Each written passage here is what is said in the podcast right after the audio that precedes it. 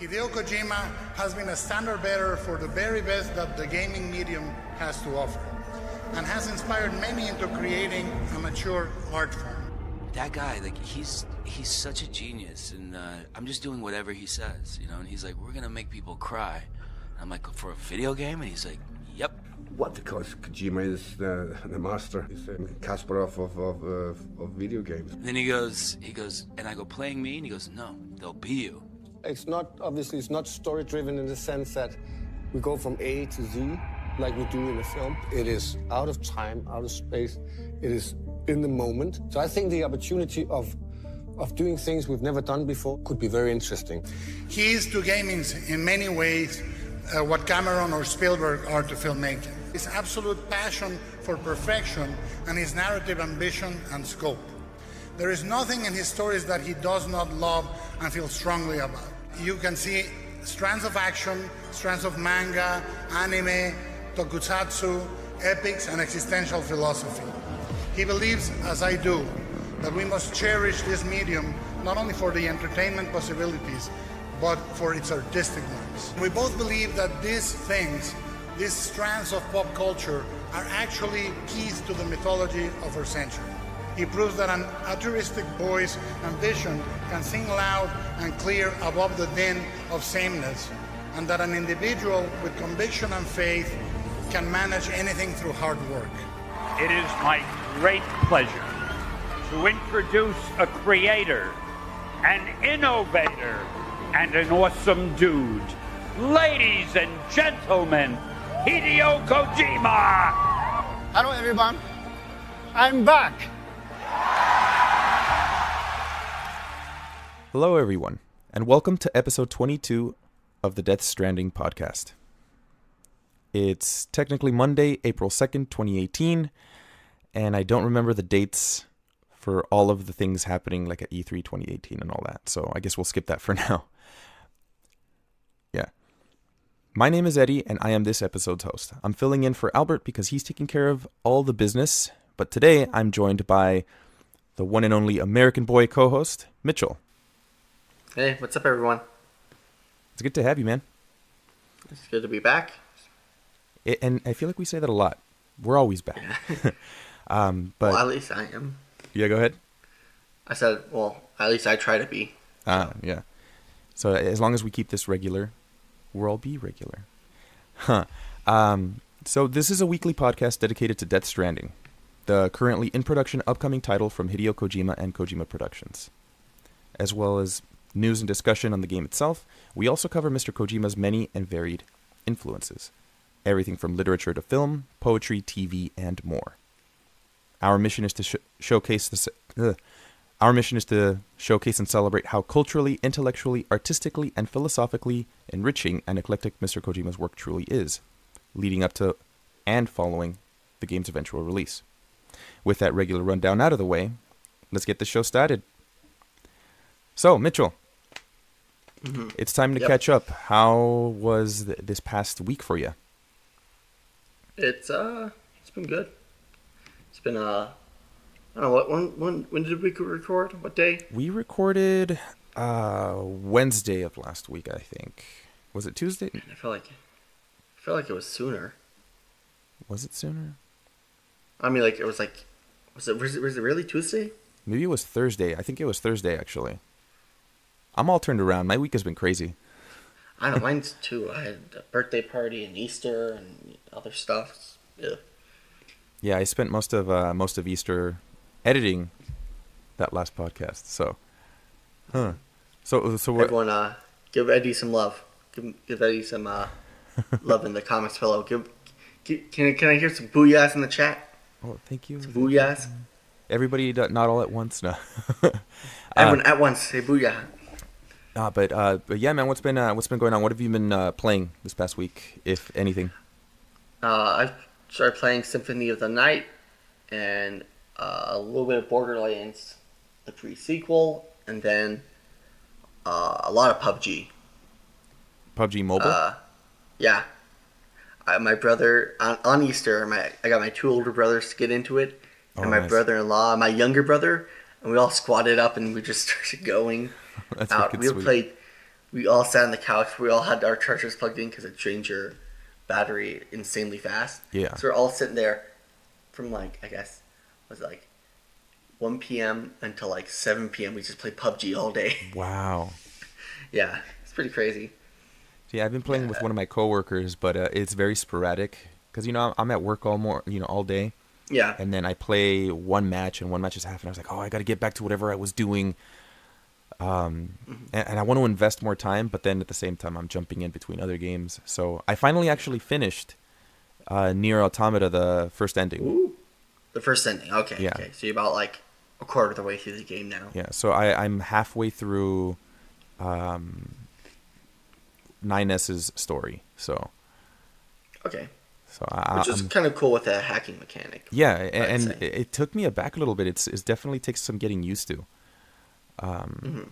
But now that I understand what's going on roughly and how it works, you know, I'm comfortable with it. I guess. Yeah, because like I kind of wish that the the the 2B and the 9S story were kind of mixed in together. You know. Yeah, yeah. I I, I feel like it would have because right now it just feels like it's just like for most people it's just like oh I just have to play the game with a new character and then they'll just put it down and never play it again hmm and that's not what they wanted to do I'm like it's not different enough to do that it's still an amazing game so I think you should keep going on once you get to Yeah. after the ending B then it starts ramping up and going crazy and uh, it will make you cry Huh. manly tears See, and that's the thing, you- man. That's the thing, because I, I, I, after finishing that first ending, I realized, wow, like this is over, and I didn't understand what you guys were kind of, you know, leading me up to before, um, and I started playing it. That you know, once you hit continue, and it's like, oh, you're gonna be playing this whole other character. And it's like, oh, okay, like I'm down with that. But after the first two missions, I was like, okay, this is the same thing. I'm just seeing it from a slightly different perspective. Like I'm down with this.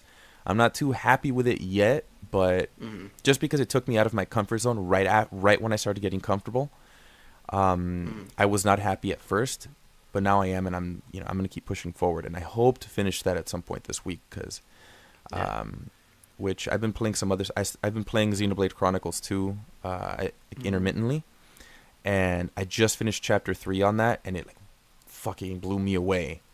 I was just, I got super invested again, and you know, and, and I'll talk about that a little bit more later uh, when we get into some of the other stuff we have planned. Um, Yeah. But yeah, man, what, what else is happening? Um, right now I've been reading a lot, but uh, yeah, my brother had his his birthday party on Saturday, and then we had Easter on Sunday. So it's been long, long week. Twelve kids at the house. Wow. One of them shit all over the toilet, like rubbed it. Like you know, ever seen that one scene in uh, Dumb and Dumber, where it goes, "There's shit everywhere." Yeah. It's all over the wall. Like literally, that's what our bathroom was. Wow. Yep. And me and my dad, we just got on the car. We left, but not not because of that. We were we were leaving somewhere, and I like, hey mom, uh, I might want to check this out. And she, goes, oh my god. I'm like, well, I have to go, so bye. Oh, you guys suck. and we got it, and we went to uh, an audio store and bought a book. Damn. Nice cop out. I went to go buy a book. I was still doing something worthy of our time. Yeah, I, we were we were planning this all day. That's great. Oh man. What else have I been doing? I have not done a lot of writing at all. So, everyone in the comments, uh, give me a lot of boos for me for not writing. Uh, yeah, And you've been not working on short stories and stuff, right? yeah, yeah, yeah. Short stories. Um, basically, I wrote a theory about Death Stranding, and it kind of was similar to other writings I had that I, you know. So I decided to combine them together and create uh, kind of like a Annihilation meets Interstellar meets Arrival. You know, Yeah. meets Death Stranding kind of story. Mm-hmm. Kind of based on my theory, and then just kind of changing things as I go along, as I like the story and how it changes and stuff. I'm I've written about 30 pages, and I'm hoping to write about 100 for the short story. But if it goes more than that, then I'm happy to do so. but this the whole plan is at least 150 pages by the end of the year for the short story. Because I'm, I'm a, I have dyslexia, so it's really uh, tough to write. Yeah. and it takes forever. Like I'm writing like 120 words per minute, so no, no, no, no sorry, sorry, no 120, like only 20. Sorry. Mm-hmm. So like 20 words per minute. So that's pretty slow. Most people can write up to over like up close to like people that are like good at typing like close Yeah. to 100. And so I'm pretty slow, and so that's what I've been doing in my personal life. What about you, Eduardo? What have you been doing? Uh, just uh, always working, man. I'm always grinding, grinding for that uh, that money. Nah, I just Rise uh, and grind. Yeah. nah, just uh, let's see. Uh, finally, kind of uh, n- not to say that I wasn't comfortable before, but finally comfortable in in my place. Things are kind of finally starting to mellow out at work. I just had my uh, yearly review, and it went really well. And for some reason, March just felt like a really long month. You know, I just I couldn't wait for it to be over, and now that it's over, it's just like it, it honestly felt like it was two months long, uh, as crazy as that sounds. But uh, outside of work, um, I actually did get, and this is what's bizarre. I wasn't necessarily sick, and I told I talked to you about this. Uh, I had this uh, whole vertigo episode thing uh, where I panicked and ended up going to the doctor. But turns out it's just like, well, there's these calcium crystals in your inner ear that came loose in your in your inner ear canal. So you're not gonna have your balance completely well off for a few days. You'll be fine, but you know, it's like, well, I mean, what do I, what am I supposed to do? And my doctor's just like, just do this maneuver twice a day. You'll be fine. Uh, and it it just sucks because it, it's essentially what happened is I laid down. Uh, I was watching TV, and I decided to switch to my left side. And switching to my left side, it's like I got really bad vertigo where the room started spinning, and I just sat up, waited a few seconds. I was like, okay, that was bizarre. I tried laying back down, and I I spun out. I literally just fell to the ground because I lost complete my my entire sense of where up and down is. Yeah. So you know that's kind of scary. And then to go to the doctor, like, oh no, you're fine, and I'm fine now. You know, like I'm perfectly fine today. I can still run and jump and do everything. It was just Was it an episode or uh, is it something more uh, like a condition where uh, it could return later on? so you know? yeah, and that's the thing. Uh, when I was talking to my doctor, it turns out that it's not necessarily conditioned. Th- th- This thing, uh, it, it's benign. It, it usually only occurs with people that, uh, you know, not not uh, either elderly people or somebody who suffered a recent head injury. And I was thinking back, it's like, well, I'm not old, and I also don't think I had a head injury. Maybe I did. I just, you know, because when you hit your head on something on accident, you don't remember. And I couldn't tell you how many times I'm under my desk at work and I stand up too quickly and hit myself. You know, it's just, Yeah. it could have been that. Um, but it, well, does it happen often at work? Like you just like you're under a table and you just go, you just go like that. no, like it, it happens like every once in a while when I'm trying to get my uh, phone charger when my battery's low. You know. Ah. which is rare. Well, and that's the thing. Like maybe I did hit myself on the head some at some point. Uh, I don't know, but um, It's like uh, sometimes like when you're like when you're walking like ow my arm stings and you look and it's just like a big cut on it. It's like where did that come from? You know? yeah, it's it's one of one those of those, it's things. like- it's not what something you think about until you realize that it's there. Um, Yeah. it's nothing to worry. It, but it was just debilitating, you know. Like not only did it freak me out for a day, but it, it kind of uh, it put me out because I couldn't focus. Uh, you know, just whenever I would lay down on my left side or kind of just shift a little bit, I would get dizzy, but not so dizzy where I lost control like I did that initial time. But it was, um, it just, it, it would take a lot out of me because I'm, I I went to work, you know, I didn't even drive to work. I, I took a, an Uber, uh, and I'm sitting there trying to read and write, and I just couldn't. I couldn't, you know, I was, it was honestly, it was taking me like two words a half hour just because I could not focus. Um, so then I didn't go to work the next day, and uh, I just kind of stayed home and uh, rested, and it helped a lot. But that that's really my entire week, and I tried really hard to play any video games, or and I just couldn't. So Yeah. Those times it's just good to you know just like either throw on a bunch of podcasts and just listen to them while you close Yeah. your eyes and just lay down. Yeah, and I was watching a lot of uh well not watching, I was listening to that 70 show pretty much uh those two. Uh, just just um, on a like one of those like two twenty four seven uh, live streams on YouTube or what? Uh, it was on Netflix, uh, so I just like kind of Oh. slapped it on and left it on while I buried my head into a pillow. Um, but I got a vacation coming up soon, so um, Yeah, man. I- I'm excited for that. So Hopefully it doesn't. Hopefully they don't dock you from vacation days because oh as long as you have a. Because No. I know some places that like they combine vacation days and sick days and do all this stupid stuff. oh yeah, I freaking hate that. Thankfully, I no. Thankfully, my my boss is uh, pretty understanding about all that, and he just he didn't ding me. He was just like, yeah, man, d- like do whatever you need to do, and I was just like, uh, what I need to do is not do anything. So. um, Yeah. but yeah, it, it's all working out pretty well. Um, but let's let's talk news. Is there any Death Stranding news that I'm not aware of? Because I feel like I missed out on a Um, lot this past week. No. Okay, so that's good. Uh, YongYea made another update video. Oh, I saw that. It came up on my uh, feed. Did you watch it? I, I've I've put on a, a strike against YongYea until he apologizes. But uh, no, basically someone found an article uh, from the Undead Walking that someone caught an eye on the post that just said on her Instagram post. Uh, here, let me read it. So I don't want to paraphrase. I just want to read it. Where she puts in her hashtag, she edited the description of it open up hashtag. Even though I'm a big fan, I'm not part of Death Stranding. That's the description of it now. So, Huh. so she's not. She's she confirmed that she's not part of it. Yeah. So, Oh, Basically, I'm, I'm so- looking at that now. Yeah.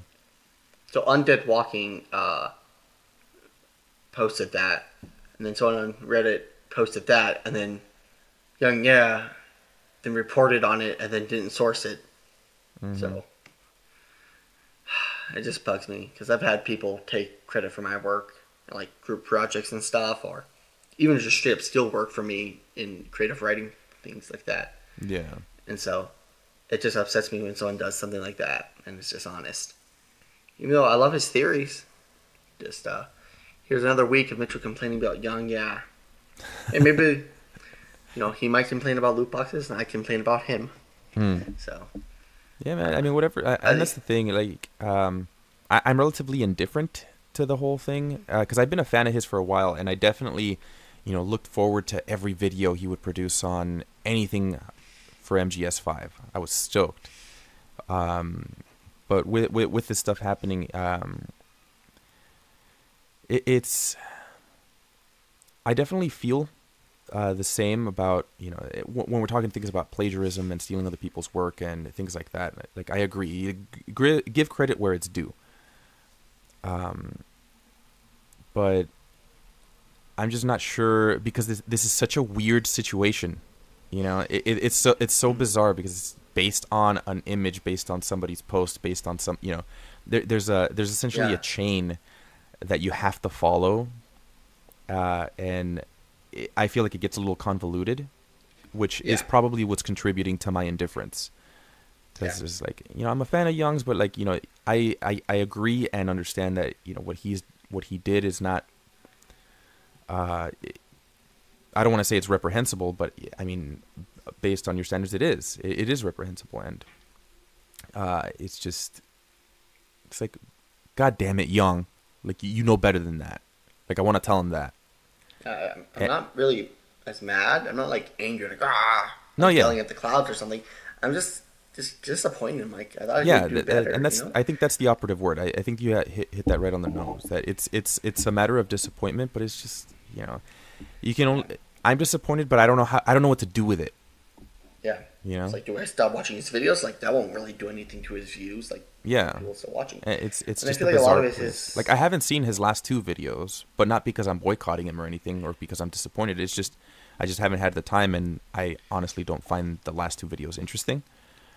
I don't. I I only watch for Death Stranding stuff. All his stuff about uh, Destiny Two, uh, about loot boxes and stuff. I'm like, yeah, maybe when there's a big update, you know, but like, just like, let me look.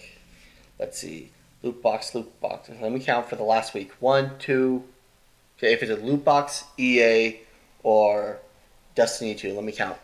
One, two, three, four, five, six, seven, eight, nine. Uh, yeah, nine videos in the last week that are just EA microtransactions or Destiny 2. So Well, at least he's consistent uh, on what he's producing. But yeah, it's just not something I'm interested in, and I think what he's doing right there is really important for Yeah. uh, the community and calling out these bullshit stuff. But I think I know enough that it's just simply you know yeah, not something I really care for. yeah, You know, it's just not like I've given up Destiny 2. I just I don't even know why he's reporting on that. Like, this should die out, and Bungie should be. yeah. And, on that note, I, I'm I'm really glad I didn't pick it up. I almost picked up Destiny 2 because I I I, uh, I was really late to the Destiny train, if you will. Um, and it's because my roommate was really into it, and he got me into it. I bought the while it was on sale, I, the collection. Oh, the collection for like thirty bucks or whatever. Yeah, and you know, Oh yeah, good I- I- price. it, it's it's hard to get through just because it, it's kind of all over the place, but it's fun. Like it, it is inherently fun. Yeah, Uh, yeah. The grind is sort of fun, but it starts to, it really starts to pare down when you realize the, uh, it's like a terrible learning curve. Everybody who's been playing consistently, who's constantly getting their shit together and grinding, has all the best gear. Who you, I get my ass wrecked constantly, but the multiplayer Oh, is a little forgiving, which was nice. Oh, I don't like the multiplayer. Problem with it is that you don't feel either A, you don't feel powerful, or B, it's too powerful, and it just the thing is is that with with with uh, Halo, Yeah. and I've only played like Halo Reach, and I didn't even own it. I just played it at a friend's house. And the problem with those one, another problem, but those ones, the reason why the multiplayer and the story part work so well together is that they built it up and they had the specific amount of weapons and had everything planned out from the beginning, and then they made it and then did DLC and then it was done. Mm-hmm. With this game, it's constantly evolving. They're adding new weapons, they're adding new maps, they're adding new upgrades and classes, and you know all this stuff. And when you start adding all this stuff, then you know when you add this weapon, you know oh now this weapon's more powerful than that one, and this one's super more powerful, and then they nerf that one, and then you nerf that class, and now this class sucks, and it's just like it's a constant juggle of what makes it good, what makes it bad. Yeah. And uh, near the end of Destiny 1, you know, right now, like right before it ended, you know, about the last three or four months, it was a perfect game. It was so much fun. Mm-hmm. And, you know, you, you could just spend hours just hop on. You know, I had a clan um, in Destiny, and I joined them. And there would be an, every day I would come home when I was done with my homework, I'd hop on, either play a raid, do some uh, strikes, or play some Crucible, 1v1, snipers only, you know? Yeah.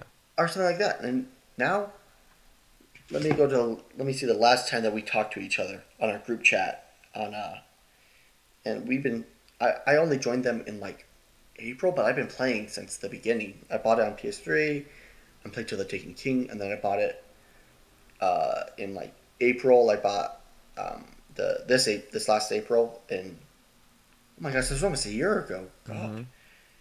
Uh, basically, around then, about a year ago, I bought uh, Rise of Iron, um, and then I, I played through that, and I joined the clan right then.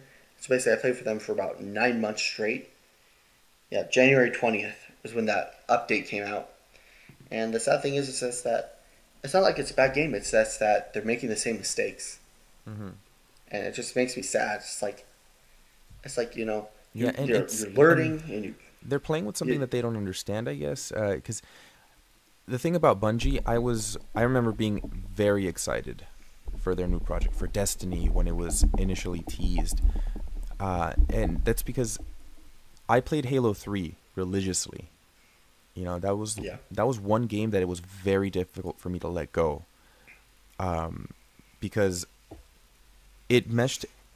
Everything about that game was fantastic. I think it's I still to this day think it's one of the best first person shooters of all time. And because it has a very unique and powerful balance of uh, story plot driven gameplay. Though it's not super compelling, it's just fucking badass. Uh.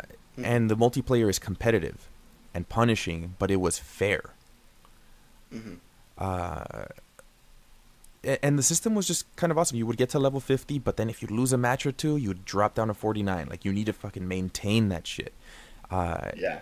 and it was just similar how to to your experience you know playing 1v1 snipers only you, i couldn't tell you how much fucking around i did with friends on halo 3 Yeah. we would just get on the fucking buggies with rocket launchers and shoot each other from across the desert and just wreck shit like and it was so much fun and you just can't have that anymore in, in a lot of games just um, whether it's locally or online you, you, you just don't have that because they're so convoluted with everything else that they keep trying to put out because they're trying to shove all of these things and also cash in.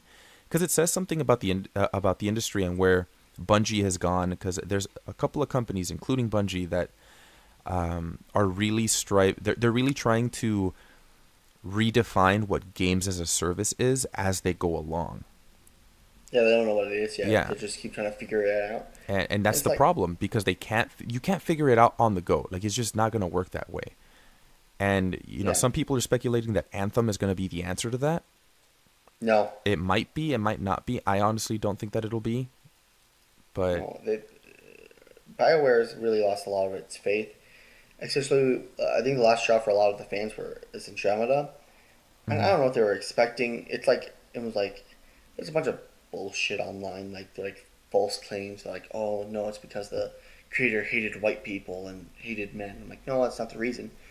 It's a bunch, basically, imagine this, you know, you worked on a few, you know, you worked on like maybe gameplay director or whatever, and then you just put as project lead on a new game. Mm-hmm. And basically, for four years, all these people, basically, first couple of years, no, not really any senior staff, and they start building this game, and they don't really know how to build it because they're just pretty pretty new into the industry. They just graduated college and maybe worked for a year or two, so they're not like fully grasping on the concepts. Mhm. And then they just get sent there, and they don't know how to do it, and so they spend four years trying to figure out how to make a video game, and then the last year uh, EA is like, actually, let's send some actual senior leadership there. And then the last year, that's when the game came together. It's a surprise that the game even works at launch. And you know, with you know, with uh, what what's the name of the Dragon Age Inquisition with all the loot boxes, and yeah weird gameplay, uh, like graphics engine and stuff. And Anthem, it's not going to be any good. It's just it's just not. Like if it is, I'm putting my hopes low, and if it's good, then it, it'll be more enjoyable. And then if I had high standards and then it came out crappy like Destiny 2, Yeah. See, like I made the mistake of pre-ordering uh, Mass Effect. Uh, I still haven't played it. I still plan on playing it. One of my buddies, is like, he he told me it's like, yeah, dude, like it's pretty good. Like get through it and it's fine. It's not the greatest, but it's fine. And I was like, well, you know, not to seem entitled, but I'm upset that I paid full price for a game I knew nothing about and it turns out to suck. You know, some of my favorite games I didn't pay full price for you know and i like to commit to a game full price and even a collector's edition when there's a reasonable amount of expectation and kind of to build on top of what you just uh, said about bioware Anthem is just that they don't seem organized anymore. And then the constant the constant hiring and firing like i know there's a lot of talk about that on the internet but a lot of it's factual. A lot of the senior like portions of the team constantly keep leaving and coming back and it's like well that's that's bad news if people keep leaving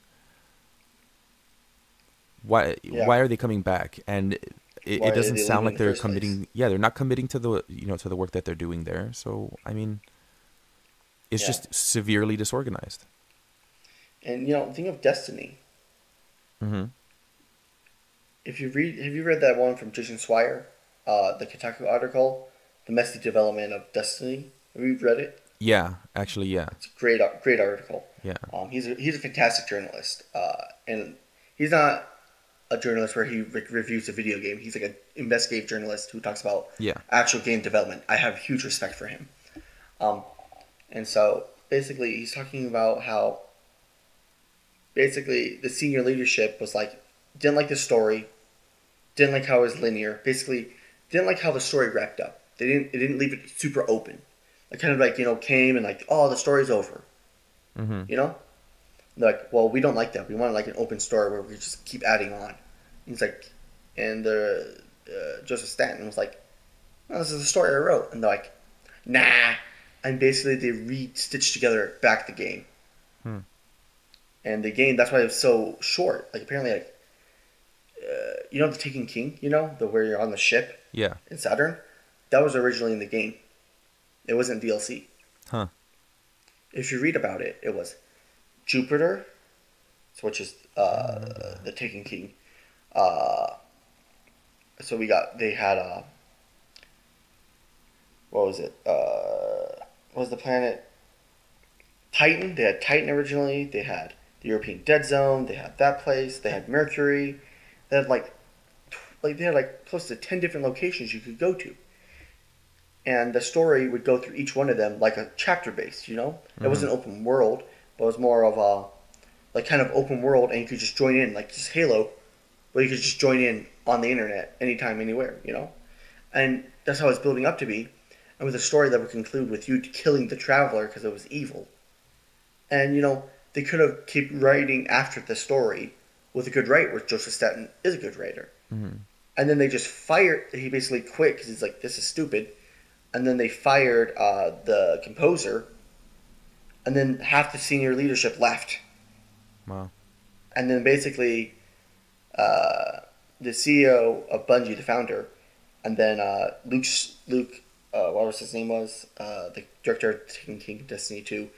Basically, he, him, and then uh, the lead uh, art designer got together and then basically re-stitched back together in the game in the course of like six months to like a year. They kind of rebuilt the entire game, the story, and apparently the engine was utter shit. Like it was like if you wanted to change like you know one of those beacons two feet away, it would take over a day to move it because the engine was so badly made. Wow. And so uh, it's like this whole thing that they, they didn't plan it out from at the beginning. The story, like the story people didn't like they came up with this huge story and then like no this sucks and then there's just this whole thing just huge fiasco. And the game, you know, now you play it, it's like doesn't make any sense.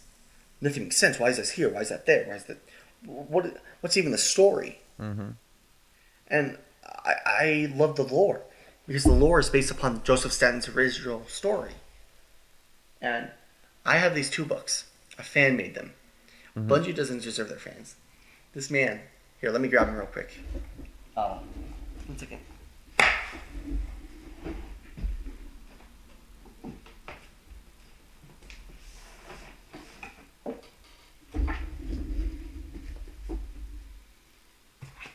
Okay, here they are. They're fan made books, two of them. And they're lore books. They're about, let me see. How big are they? About 200 pages each, two of them. And they're just full of lore and art that this guy has compiled. All the lore, you know, for the good side and the bad side of the universe and all the planets and all the little aspects of every little entry and stuff. And he put all the high, high, uh, high resolution concept art and in-game screenshots and stuff. And I got the cover and I bought them, one hundred fifteen dollars for both of them. I got them on sale, uh, and I had to get them custom printed. I designed the cover for him, and uh, they're amazing books. And the lore is so rich, and the universe is there, and it's not fulfilled. The gameplay, the design is not fulfilled, and it's just, just sad.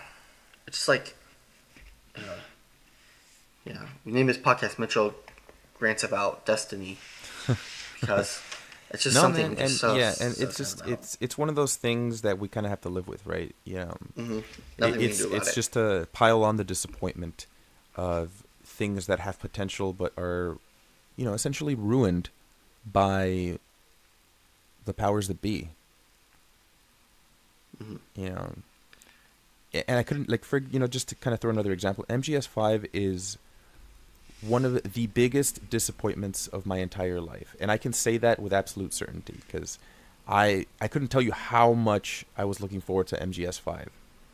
Um, and I felt like I had the rug pulled from under me because it's lacking in everything. Not because I expected a specific game, but because I was waiting for something new, right? It didn't look like any of the other MGS games. It obviously didn't feel like it. It's it plays wonderfully. It it is it's a technical achievement, but Mm-hmm. there's no lore. Yeah. There's i when you really think about it, there's fucking nothing.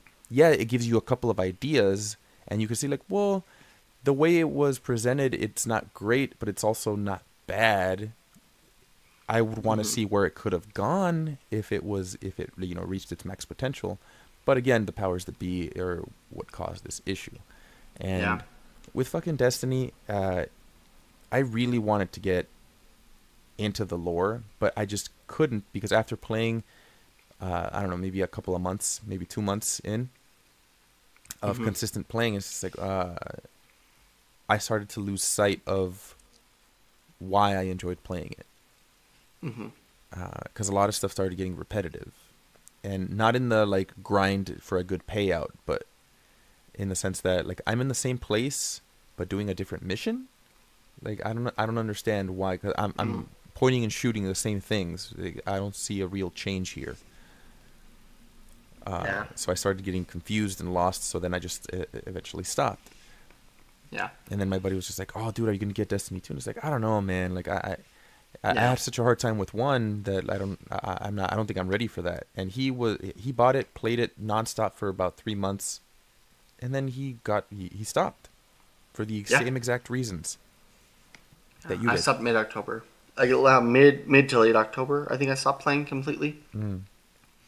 I did. I and this time I said, you know what? I'm just gonna hold off with the DLC because I bought the DLC one pack version Yeah, uh, for the original, and you know, it was a big disappointment. But the game was so fun, and I met people on there that I was friends with. You know, yeah, and it was it was a fun game.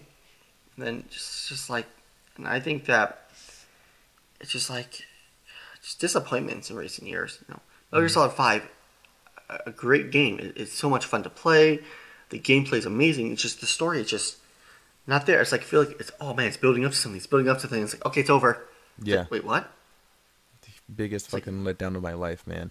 And the It's like thing what do you mean it's over? Like Yeah. it's just what do you mean? It's, I'm Big Boss. What the what the fuck is this? yeah, like, remember is the this? Red Band trailer? uh, with the kids and like what happened to that and then the burning village i was like holy shit i'm gonna burn out a village and shoot some children this is insane Yeah, and and that trailer is that trailer alone is a fucking masterpiece. Like I can still watch that trailer and get more teared up for that than the actual game. And that's saying something, you know, like it, you can tell that there's some potential there. There's something that we're never going to know. There's something that's just never going to really see the light of day. Uh for whatever and we're never going to know why yeah just like with Destiny, like we can point fingers, we can, you know, every investigative journalist in the world can look into it, but really, what what it comes down to is something was lost, and when something is lost, there's no making sense out of it or trying to find it. When it's when it's truly lost, I mean, yeah and it, it just sucks, and it, really bears down on the disappointment. But you know what? Let let's move forward from the disappointment here. I, I feel like we're taking a yeah we're taking a sad turn a ra- yeah, a rabbit hole here. So we have on our topics today, Mr. Stanley Kubrick, ooh and I know you've been uh, looking forward to talk about this because uh, before we started recording, uh, you did mention how many movies have you watched? i've watched three of his but i watched them in about two days. Uh, no i've gone out and made my own movie course for all the directors that were studying and some more ones uh, because we're going to be watching i'm watching more films from each director that we're going to discuss every week. Yeah, and uh, I've created a list on my Twitter, on my uh, Letterboxd, and basically each list has a group of uh, four films from the director that are considered their best, their their magnum opuses. Yeah. Right. Stanley Kubrick, I had 2001, Clockwork Orange, Full Metal Jacket, The Shining, and I had George Miller, David Lynch, so on and so forth. I had movies for them. Mm-hmm. But, so basically for Stanley Kubrick, I had Odyssey, Clockwork Orange, which I didn't watch because I didn't have time to, and I couldn't find it uh, to stream it or buy it uh, in time. Yeah. Uh, Metal Jacket, and then The Shining. So, Okay, because I've seen I've seen quite a few of his, but like, which one is your favorite standing now, and Uh, why? Three I've seen, um, The Shining. It uh, it has a very specific thing to it. It's the sense of it's following uh, uh, Danny, you know, Yeah. the little kid. And so a lot of the cinematography is from lower angles or from mirrors. As there's that one scene where, uh, you know, Jack is laying in bed and uh, what's her name, his wife, uh, comes in with food, but it's it's the whole thing being filmed in the reflex, uh, reflection of a mirror, and you know, uh, or the, the angles are low and looking up at the people instead of down, uh, looking at head level, and the sense of the child is telling the story, and you know, the, the cinematography is very uh, symmetrical, you know, and it, you know. There's the one scene, you know, that they're turning in the hall where they see the two girls, you know, Yeah. and the reason why that's so perfect is that you see him stop. You see him stop. mm-hmm. And you see his shock.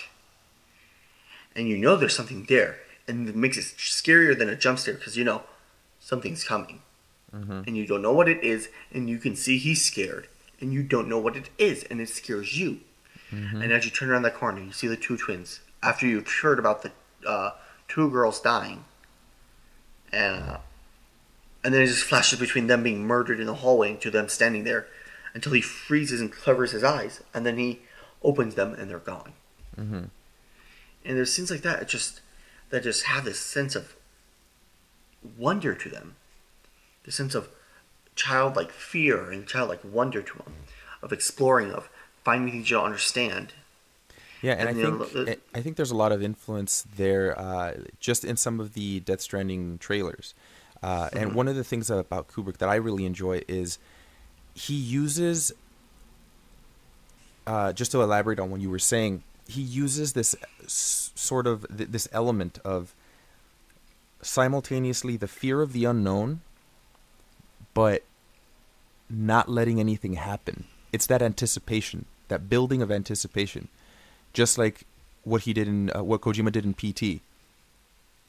You're in that hallway and you're walking and you feel that tension and you don't know where it's coming from because you don't know what's going on, yeah but you can't see anything and you're not really aware. But it's just the sounds and you, you're extremely sensory because you're looking for something. You're looking for Yeah. something that'll give you an indication you. of what's about to happen. But because you don't know, you get that. It's not even frustration. It's just anticipation, and it causes this indescribable fear.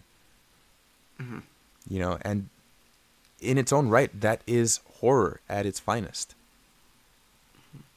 And I liked how with PT he didn't have to do spooky dolls or jump scares. He had a few of them, but that's not what made it scary. Yeah, You know, it's like you're going through the hallway. You're like, oh no, what's gonna be there? Oh, nothing. the freaking door the creaking. stairs. The door creaking is scarier Yeah. than the jump scares. Yeah, and then you walk down the stairs and you open the door and like, oh, I'm back in the same place, and there's a sense of familiarity to it, but it's off. That's what makes things scary. Mm-hmm. Is that it's familiar. Everything seems normal, but something seems off, and you can't point it out. Mm-hmm. And it's the sense of, you know, you ever been, you know, chilling on your bed or just out in public, and then you see, I forgot to do something, and you can't remember what it was. Mm-hmm. And then you're stressed out, and you're like, what is happening? What, what did I do? What did I forget? What did I forget? Until you remember, and, oh my god, you know, I left the oven on at home. You know, but before you remember what that was, all you remember is that you forgot something, or you did something wrong, and you're sitting there freaking out. Mm-hmm. And PT had that sense of, this is the same room, but something's different. Mm-hmm. And you don't know what's different. And you have to investigate. And then you hear, and you look around and the door's creaked open. Scariest part in the game. And Kubrick does the same thing with, you know, uh, The Shining. You know, he builds up this story, you know. And the story can attest to also uh, victims of uh, domestic abuse, you know. Yeah. And that's a big thing of it, you know. You, why don't you just like, yeah, just get out of there, run away, just get in the car, run away. But it's not as simple as that. It's if you not, yeah. if you've been in a if you've known people with who've lived through uh, domestic violence or or if you've been uh, in domestic violence cases like that, you know it's not as simple as just run away. It's Yeah. like this was like you know, it's like just like be smarter. It's like you can't just tell someone to do something. They just like, oh, why didn't I think of that? You know, and it's just like they can't. They're trapped. They're trapped. They can't get out. They don't know what to do. You know, when he when she confronts him and he's walking at her, she has mm-hmm. all the chance to kill him, and she's just crying, saying she needs to think. She needs to think, and he's just he's mocking her. He says, "You've had all your life to think. What what's more a few minutes going to give you?" You know, it's just that constant uh, diminishing her uh, her personhood and insulting her. You know, and then just this tension building up as you know uh, over the over the course of the movie, and you know you spend the whole movie in the in the you know in this hotel, and you get a sense of familiarity, and then as things start going unraveling into this horrific sense of what the fuck, you know? Yeah. Yeah, and that's You the thing, man. With the, what's 'cause, happening. I mean, have you? So I'm assuming you just watched this, the movie, but you, I'm assuming you haven't read the book either. I haven't read the book. And- I know it's different. yeah it, it it is different but the a lot of the themes and the way kubrick shot this film is very it, it's it, it follows the book closely. And it, it's just it, it's kind of crazy because when you're when you're talking about how d- the domestic violence aspect of the film it is essentially the same thing in the book. Um, but there's more thematic pieces and story driven pieces that kind of follow it along. So for example um, the whole idea of the shine, you know, uh, kind of comes from. No, it doesn't come from it. It it. It, it not only lives in The Shining, it lives in some of the. It actually in the the book It, the some of the kids that are being targeted by Pennywise, they also have the shine. Uh, Carrie, she has the shine. If you read any of the uh, any of uh, what's his name? Why am I forgetting his name? Stephen King. Yeah, he, all of his books. There, a lot of them are connected, and he's built this universe. Ba- and one of those connecting lines is the shine that some of these kids have, and the common element that all these kids have is they're all victims of domestic violence. Mm-hmm. And because they're all victims of domestic violence, they have this shine. They have this power because in their suffering, they've been forced to learn to be better people and they have that power. That's where the shine comes from. Because mm-hmm. they are essentially forced to learn what's right from wrong and they behave in a way that allows them to you know to, to act towards the greater good. Hmm. And that's one of the themes of a lot of stories and but it's just it's just so well done in the shining in in Yeah. the in the film. And it's a, and Kojima did it with Solid Snake, you know, the begrudging grunt, um, who he he never had a an easy life, but he always chose the right path, and that's interesting, you know. And he he was also a victim of domestic violence and as a child, and they he hints at it, it. It's you know I don't even know if the comics are canon, but they they hint at that, and then even the first game for the PS One you know he he refuses to talk to Meryl about his family because he has no family, right? But he was raised by a lot of people. But it's not a happy topic for him. He just leaves it at that. And same thing with uh, with Liquid Snake. It, it's just very clear um, that, and this is gonna set, and this is a a wide like I don't mean this to be a blanket statement, but um, when you suffer that much at such a young age, it essentially forces you to make a choice. Either you're going to be ju- a product of that, or you're gonna have the shine.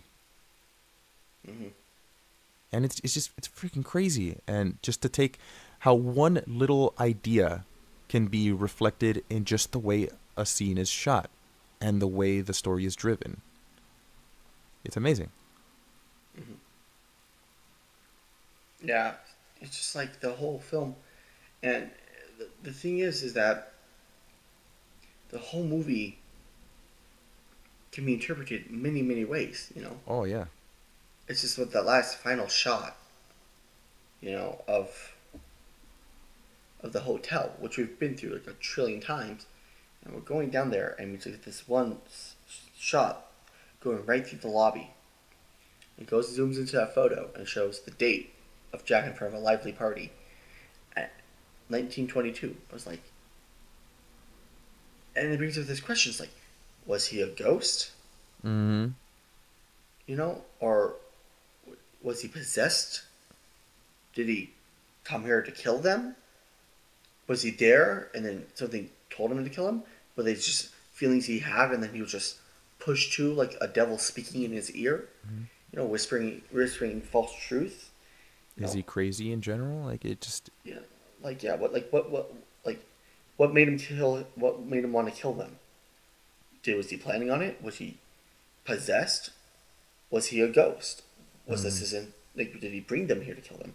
There's sacrifice. There's just something deeper in the hotel, you know, and, and that's the that's the beautiful nature of The Shining, and you know. It's it's and the same thing with 2001. It's like it can be interpreted in many ways, and that's why I love Annihilation. And you know, on Annihilation might not be a perfect movie, but it, it's better than most, and I think it's a damn good one. You know, have you seen Annihilation? I I still haven't. Um, I was slated to watch it the other day, but I got caught up. Yeah, that's fine. Oh man, I really want to see that. Uh, and the funny thing is, um, actually, I just finished reading V for Vendetta the other day. Uh, I haven't seen the movie. I started to watch it with a buddy of mine, but I was just like, nah, dude, I can't. I, I, I want to reread it just because the book left me, well, the graphic novel, it left me. It, it, I was confused. It, it, nothing was very clear, uh, and it's very. Uh, the story's sporadic in, in the sense that it's not clear. I mean, have you seen the movie or read V for Vendetta? I've seen the movie, but it's been a long time that I just can't remember. Yeah. So Like- I just don't understand why V does the things that he does. I mean, I know he's vengeful, but he preaches freedom, and it's just like, okay, well, in this post democracy fascist society, like I, it, it, some of it makes sense, but the way he treats Evey, the girl, she is just it doesn't. Um, Makes sense. and maybe maybe that's my problem. That's what my friend was saying. Maybe the problem is that I'm trying to make sense out of something that doesn't make sense. But It's like a, a character not following an arc. yeah, You know, the character is supposed to be, you know, wise and kind, but then makes a stupid decision, or yeah, you know, and it's preaching, you know, freedom, and then you know, or you know, all life is precious, and then like let's kill the dictator, you know. yeah, and, Like, and that's what's so bizarre because you know with with a character like the Joker, for example, in the Dark Knight, it, it, he it's very clear. It, it makes sense, even Yeah. though it's ins- like pure insanity. It makes sense, and with V and V for Vendetta, it's confusing to say the least. Yeah. but uh, that's just another reason I, you know, I want to watch Annihilation just to kind of steer clear of what I've been consuming lately. Uh, not to say that they're related at all, but a couple of my friends who have not only recommended V for Vendetta, they're like, "Oh, if you like that, you're gonna like Annihilation." I was like, "Well, now I want to understand why." because Well, no nobody um, can give me a, a perfect or clear like nobody can give me a clear description of what V for Vendetta is, and I think I'm starting to discover that maybe that's why it's so good because nobody really understands it, but they try really hard to, and everybody says something different. Well, I, when I watched it, I didn't like it, and I had kind of the same problems with like that. Like I can't remember like scene for scene, you know, like some people can, Yeah. you know. But I just remember it just things didn't make sense, you know, like I like you said, and I, when people say like, "Oh no, it's it, it didn't feel intentional," it didn't make sense. There's a difference between putting mystery and intrigue and having an open ending, and then having a messy movie that doesn't make sense. Yeah, everything happens very quickly, and it's the same in the graphic novel. and it's just, it's just like it's you know it, it just doesn't make sense and sloppy storytelling like i think people are mistaking sloppy storytelling for you know uh, in like people that you know directors that uh, have an intent behind their missing details or you know or adding a detail that wasn't there before Yeah. Annihilation. Uh, this doesn't really sto- spoil some story parts, but just you know, in a in the thing, in the movie, a character has a tattoo on their arm. Mm-hmm. In in the uh, in this part, and then five minutes later they have a tattoo on their arm, and then the next minute they don't have it, and another character has a tattoo, and then fifteen minutes later no one has a tattoo, and then next minute everyone has a tattoo. I was like, wait, why? And and it's not like it's not like a continuity error. Like, oh, dang, we forgot that. It was intentionally put in there as a as a a way to intrigue the viewer because when you watch the movie, everyone in the theater has a different idea. Mm-hmm. And the same with 2001 and The Shining and The Thing. You know, Mm-hmm. what makes this movie special is that every time you watch them, you get something new out of it. You understand something different. You know. I think that a mediocre movie is a movie they say that was great and then never watch again. Mm-hmm. That's what a mediocre movie is. It's not that it's a bad movie. It's just that there is no reason to watch it again. You know, Yeah. Dunkirk. I was like, oh man, that was a good movie, and I never bought it on Blu-ray, and I never saw it in theaters again. Hmm. And even though I loved Christopher Nolan, it's just something about it just. And it's not like I hated the movie. I thought it was a good movie. It's just that I don't have any interest in watching it again.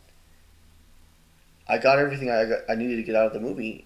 You know, there's no need to watch it again Mm-hmm. there's nothing more I'll learn from it. It's the, it's a pretty linear story. It's pretty simple story, Yeah. and that might be because it's a historical drama. But you know, you, I think a great film. What separates a good film from a great film is the sense of going back and discovering something you didn't notice before. You know, Mm-hmm. I watched uh, I watched Blade Runner twenty forty nine four times in theaters and then about six times on Blu Ray. Hmm. It's my, my favorite it's my favorite film from last year. And every time I watch it I notice a different detail. I notice a sign that kind of played into this part or this universe or you know, with these themes or you know, maybe a character has a different motivation than I just didn't think of it at first, you know. Yeah. And you know, Stanley Kubrick does that amazing in 2001. You know, in 2001, uh, I can't really. I, I want to talk about it without spoiling the ending. Oh no, you can go ahead and spoil 2001 because I've seen, I've seen most of it in bits and pieces. It's just hard for me to put them all together, so I just need to rewatch it in its entirety. So feel free to spoil. So the whole story is basically, um, uh, from I got from it, from my interpretation, is a man, uh, conflict between man and machine, Mm-hmm. and the evolution of man. You know, man meets machine, machine gives man tool. You know. Machine goes away, man raises, uh, grows up, man makes machine.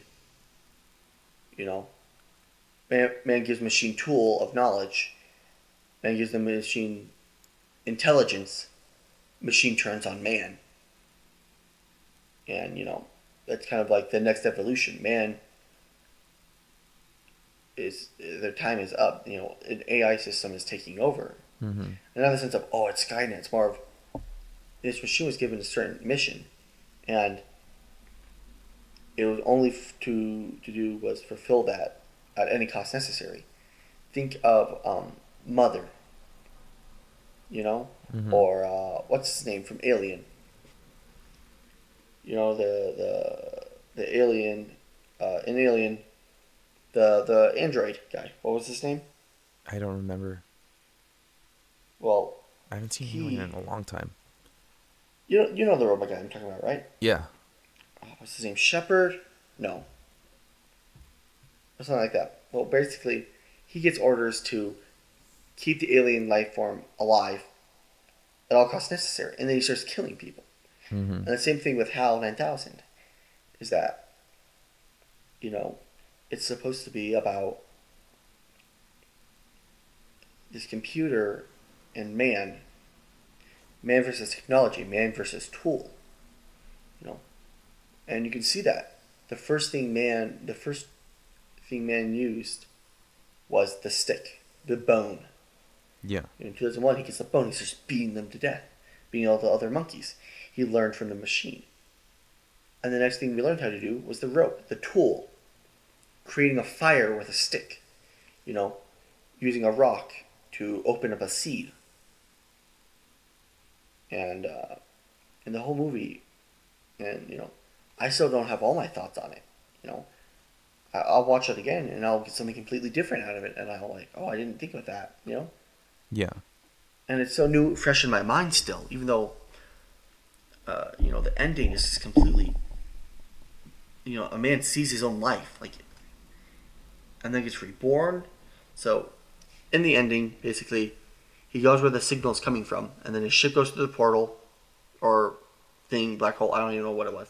He basically goes through time, and basically, this huge scene where it's just like, beautiful, beautiful imagery. It's just like, so imagine what LSD's on, you know, what it feels like. Yeah. And he goes to that, and then he he's in a room, and he opens up his pod, and he sees himself old. And then you go to the perspective of the old man, and there's no ship there.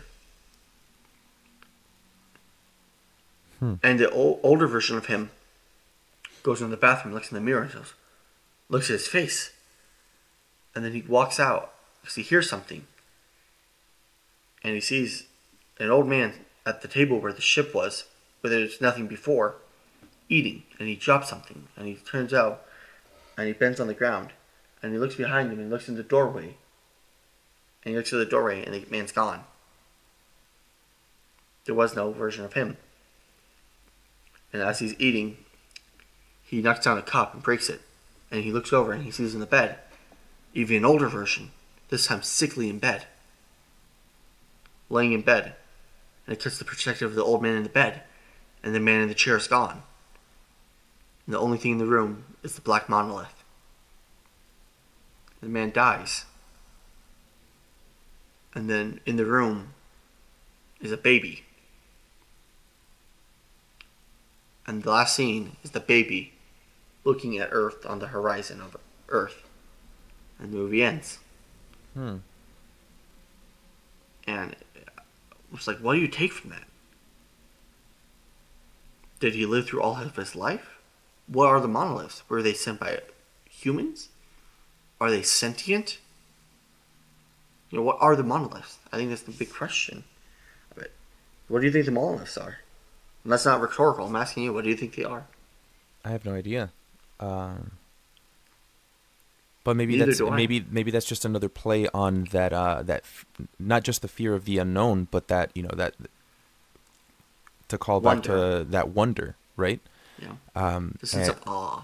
yeah, uh, because not knowing isn't necessarily always fear, but it's those unanswered questions that kind of rekindle that want for answers. And when we want answers but can't get them, we fill in the gaps. That's just the way we operate. Mm-hmm. You know. we try to make sense of it. Like you know, we we've comprehended everything we have until this point, and when we see something we, we don't understand or we don't fully comprehend, We try to make it makes understandable by us using something yeah. that we do know. And that's instead of trying to understand it, we try to fit what we know. Which we try- to fit it into a block. It's like fitting a square into a circle. yeah. You know. It's essentially what I've been doing with V for Vendetta. Um, know, Uh-huh. and it's crazy. So I definitely want to get my hands on 2001: A Space Odyssey and give that another Uh, go because it's yeah, been the- a long the- time. They, they're doing a 4K Blu-ray uh, Oh. for sixty dollars on uh, Amazon. I think it comes out April. Well, no, it might be May. Yeah, I'll probably just rent it, uh, if anything. But uh, did you watch a Clockwork Orange? I haven't watched it. I wasn't. Uh, I didn't have enough time to. Yeah, I couldn't find. I, could, I couldn't find anywhere to stream it. I couldn't find anywhere to stream it, and I couldn't find a. I didn't. I couldn't find a, a place to buy it, so I was just like, ah. It's it's a very I- long I- film, by the way. I don't like. I don't like buying. Uh, I don't like buying online.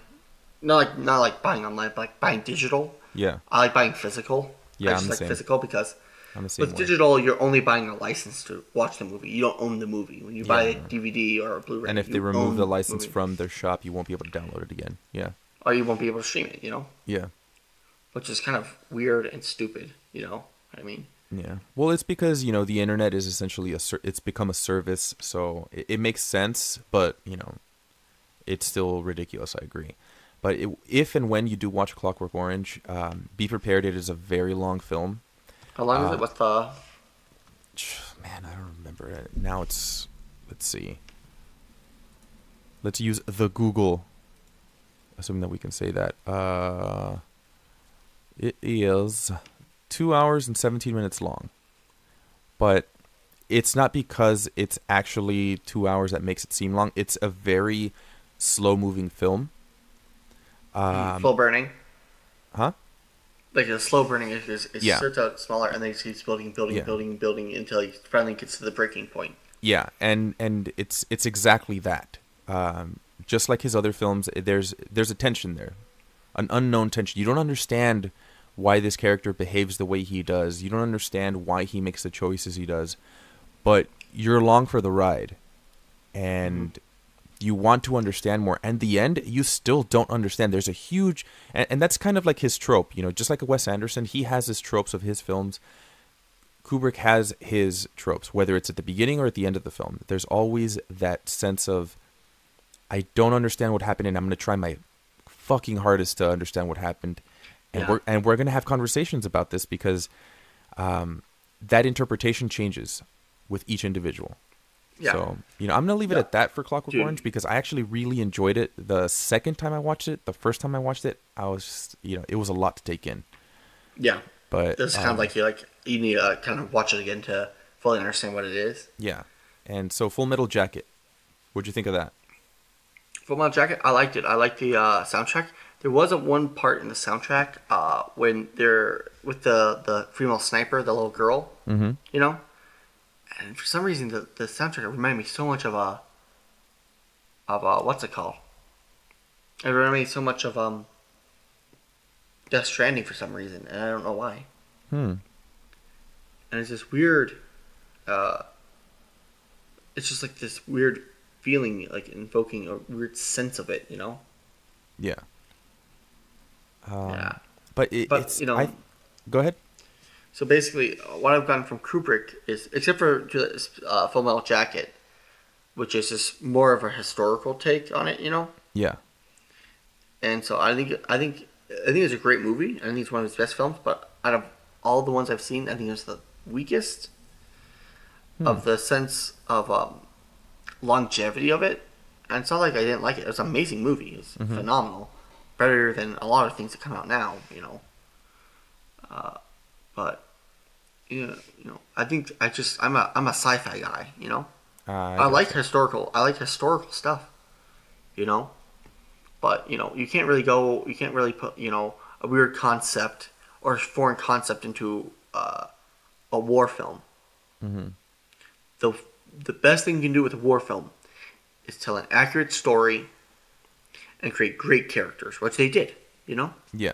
those story photographers. Uh, what's his name? The guy at the boot camp who uh, killed the the the general. The drill the drill sergeant. The just like yeah, it's the, it's the guy like, who plays um, Fisk in the Daredevil series now. I don't watch Marvel. So Oh I don't man, know. I- I- Daredevil's the one Marvel show I actually recommend. I'm just there's like the CW Supergirl and then Oh no, no even, even Dare- with even even with the Marvel stuff, you know, like the Marvel. Yeah, I- but I'm saying like Daredevil is because it's it's Netflix only. It's it's it, it pushes boundaries that CW shows and Agents of Shield like it doesn't it doesn't even come close to that stuff, man. Like, like that stuff is garbage comparison to season one and two of Daredevil. Just give it a if if you do get a chance, give it a shot, at least an episode or two, because it's it's it doesn't fuck around. I'll just I'll leave it at that. Yeah. Um, but the guy who plays Wilson Fisk, um, he plays Private Pyle in Full Metal Jacket, and you know the guy who goes crazy and kills the drill sergeant. Um, but it's one one of the things that Kubrick does with his character, though. It's it's a it's a interesting dynamic to me, and it's one of the things I essentially obsessed over when I first watched the movie, uh, and I still have our have a hard time articulating exactly what happened because it, it makes sense that he threw himself into the for whatever reason. Why did he join the military in the first place? Right? Why did private Why was Private Pyle there? That's never answered. We don't know that. We don't know anything about him outside of he's nuts. He was predisposed to being crazy from the first scene that we see him in. It's just in his demeanor. But why was he there? We know why he was driven to kill the drill sergeant. We know his motivation behind it all because he was just his soul was broken down more than it already was. I still can't figure out why he was there in the first place. Mm-hmm. And I mean that's that says a lot about how people behave because that happens to people. It's it's extremely possible. And that's you know that's a whole other you know can of worms. But just why was private pyle specifically here? Why did kubrick throw him into this film? Because he's a driving force for the better half of the you know first quarter maybe the first quarter of the film? Yeah. But why? Mm-hmm. i still don't know. And it's honestly one of my favorite parts of the film just because it deals with the psyche of these young men it deals with the soul crushing, monotonous, just behavioral patterns that you have to have in the military. You know, all of that stuff. They pay their dues, and then in the end, they come out to whatever they want to be. Right? They have no shame. They have camaraderie and loyalty, but Private Pyle was the exception to that rule. They tried, but it just didn't pan out.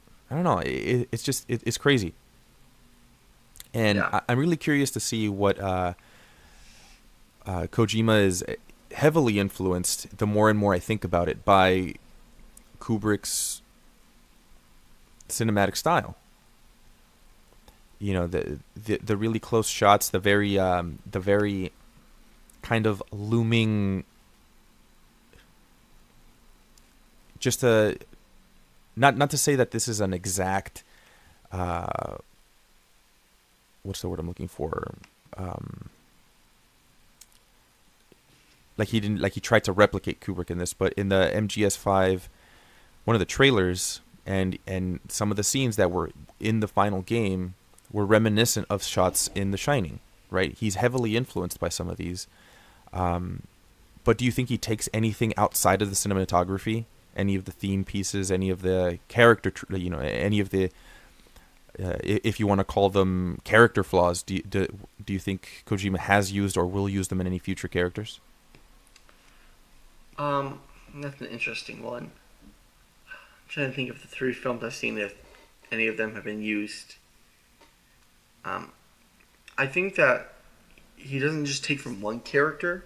Mm-hmm. I think Kojima takes from multiple different characters and what he likes from certain types of heroes and kind of makes forms his own kind of deal. He's inspired by other characters and creates his own characters that are interesting yeah. and unique to the story, you know. That aren't just, you know, you know, forgettable, oh I'm a tough guy, you know. When you try to talk you know, there was at a point when there was the tough guy who had no fear, and that was interesting and that was unique. And then after a while, after it just kept being reused and reused. It's just boring. It's a boring character. It's a boring archetype. Yeah, we and went then, from Rambo to Mission Impossible, and look how that ended up, right? Ugh. And uh, don't get me started. Uh, but uh, you know, it's just you have this nature to it where a story, you know, he takes these characters from different stories and he like that he likes like different attributes from them, and then he pieces them all together and he makes this new puzzle. It's not like he's. It's more of like uh, less of he's taking a puzzle piece. It's more of he's snipping out pieces of a magazine and forming his own little article Yeah. and he's creating these characters on his own with a unique unique sense to them. You know, they aren't as simple as you know. They aren't really a, a, a one dimensional character. They each develop and change over time. Yeah, and I'm not saying that he's, you know, gonna take a carbon copy of one of these characters and just use them, but I, I'm just wondering what pieces of these characters would he actually use? You know, would he would he take something from Private Pyle for whatever reason? Would he would he use that kind of characterization to make a compelling, horrifying character? Because Private Pyle, he he he's scary as fuck. You know, mm-hmm. and to think that he was in the bunk there I would have been afraid sitting next to the guy. Not because of his demeanor, but because you can tell what he's capable of. And then after they, you know, all hit him with the bars of soap and the socks, he snaps. Right? Yeah, Are we going to see or I hope that we see that kind of breaking point because that's one of the things that is really hard to convey in video games, right? We never see that kind of stuff. And that's one of the things I hope for in MGS5. We all wanted to see Big Boss's breaking point. And we didn't get that. Maybe Yeah. we will with Death Stranding. Maybe there will be something. But again, that's all left in speculation and well, right now we just don't know enough about the story. But I'm Yeah. really hoping for kind of a point when a, a character is tested. You know, their their their their merits are tested. A villain,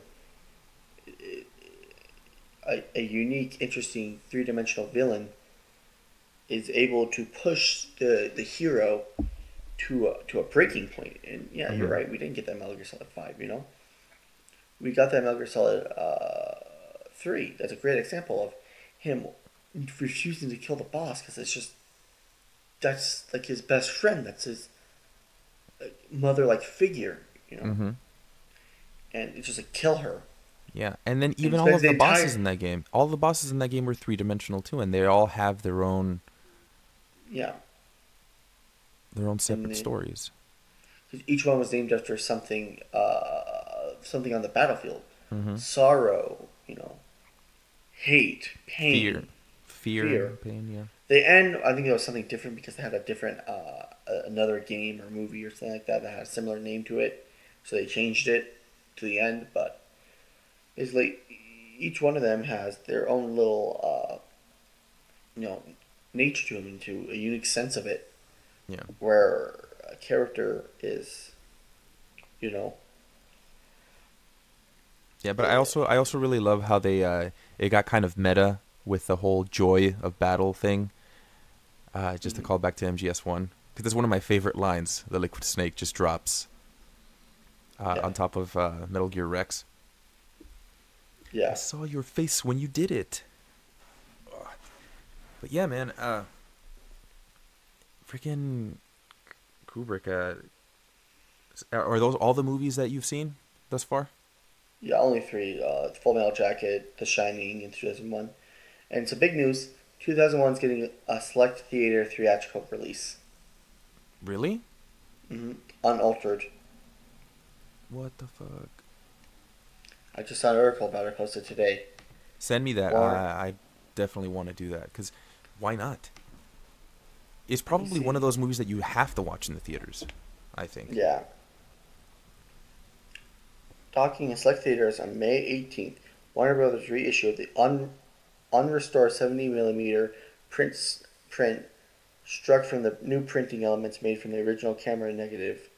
According to the studio statement via TheWrap, this is the true uh, photochemical film uh, recreation. There's no digital tricks, remastered effects, or revision uh, revisionist edits. That means the movie will be presented uh, in a way is close to Kubrick's original version as possible. The new 70mm will make its debut at the Cannes Film Festival with an introduction from Christopher Nolan. The director called the chance to introduce one of his favorite works in cinema in all, all its glor- uh, analog glory, an honor and a privilege. A fully restored version of 2001 will also be made available on DVD, Blu-ray later this year. Revisit, uh, revisit the original trailer below. Hmm. So it doesn't say what theaters will be, but on May 18th. May 18th. That's we about, time. Yeah, we have time. about that's about what a month and a half. yeah. Oh, and right after that, about one month from that will be E3. Oh, I know. Damn. Wait, no, wait, yeah, May, June. Yeah. I was like, wait, did I get the wrong? No, man, it's gonna be. I'm just glad that they're not touching it up or doing anything with it like they did with Star Wars. God damn it. I remember when that uh, when the when Star Wars was re-released with all of the add-ins. Uh, Which- my which college version? room, yeah, my my, The- my college roommate the got the whole thing, and he's just like, "Oh, let's watch them." And the moment he popped it in, is like, we were not happy. He just took it off. He's like, "Fuck this, we're gonna watch the old DVDs instead." Jeez, even the old DVDs had uh, stuff with in them. They even the old DVDs had uh, add-ins and special effects to them. really? hmm Oh man, it Anything wasn't be- as horrifying as the, you know, re- Special edition yeah, with the, just random CGI creatures walking in front of people and random shots for no reason. yeah.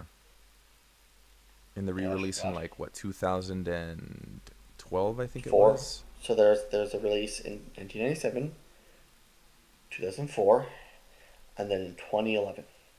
Ah, 11. There you go. So anything before 2000, uh, sorry, anything before 1997 is an original, unaltered. Uh, well, nothing will be the theater because this one they in the other ones they just had Star Wars and then they had the credits, you know. Yeah. And with the uh, VHS release as Star Wars Episode Four, so Mm. but it, otherwise it's the exact same movie. Yeah. That's the only difference. Um, yeah, I have the original VHS and the Blu-ray. It's just, it's like, it's it doesn't make any sense. Yeah. And my favorite quote from George Lucas is, "A director that goes back to change their work is ruining it." You know, Mm. if a director goes back to a film and tries to change it, he's ruining it. And he said that himself, and then ruined Star Wars. Yeah. And like, it was like, well, don't, don't, just don't think of it. It's like, what? That's, that's not how it works. You don't just like unsee something. It's just like forget. It's like once you see it, like you, you I will, you'll never forget what CG uh, Jabba the Hutt looks like. You know, you'll never forget. You know, those weird creatures walking in front of the screen. You know, or random edits to Cloud City or whatever. Dialogue change in Dagobah for some reason. And then we get to the Last Jedi, which is like makes the this the special editions look good. There's So much random stuff that doesn't even make any sense in it. Yeah, it just it just it's. I've I've been worn out of Star Wars. It's like. Uh, same thing with Destiny. It's like you, you can only love something so much, and when they stop dis- and they start disrespecting the fans and start disrespecting you as a person, you get to the point where it's like, eh, I'm just kind of not interested anymore. You know? Yeah, The Last Jedi kind of did that for me. Um, the Force Awakens was definitely a very good revival, but it lost. wasn't unique. Huh? Uh, I I said it wasn't like it didn't tell a unique story. It was just a new hope. And I think it did a good job to like revive it. You know, like hey guys, remember Star Yeah. Wars? Yeah, it was a good revival, but the it, it just you couldn't you couldn't follow it up with anything great. I, I still liked The Last Jedi, but um, I don't have the same hype I did when I first watched the The Force Awakens. I think the Last Jedi. My problem is not with the story. It's just a lot of the stupid little directorial elements that just didn't make any sense. Too much comedy and like, what you wanted.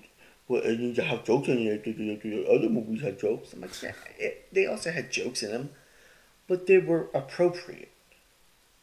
You know, Well, the this the is thing the, the what the the thing for me though is um I think that it failed at giving more to the characters because we saw plenty of Kylo and Rey, but it, it wasn't it wasn't super compelling because it was it was very short lived, and there was definitely tension, but the rest of the like everybody else, all the other characters, Nothing happened. yeah.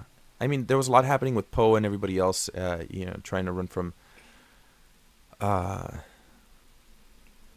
well, from Kylo and everybody else, but it's just, it felt more like a wild goose chase, even though it was pretty straightforward that, you know, that some heavy shit's going to go down, right? It, maybe there's something about that predictability that lost some of its tension because it was almost forced tension than it mm-hmm. being organic. Mm-hmm. I don't know. Like I wanted to see more of Poe and I and you know even more of Kylo and Rey, but it was just really hard for me to commit to their characters at that point Yeah.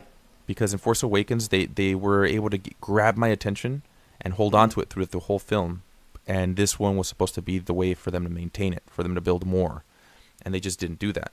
Because one, they were separated. You know, uh, Finn and Rey were separated the entire time, and it was just you know they're they're juggling their characters, and that's a huge risk. I think when you start juggling characters that don't mesh well, unless you have a plan, and it doesn't feel like they had an actual plan. Yeah, yeah. It's just I think the whole film it just felt like slow and then also too fast. You know what I mean? It's just weird pacing, and you know, like I feel like forty-five minutes of the movie could just be cut out, and then the movie would be no different. You know? Mm.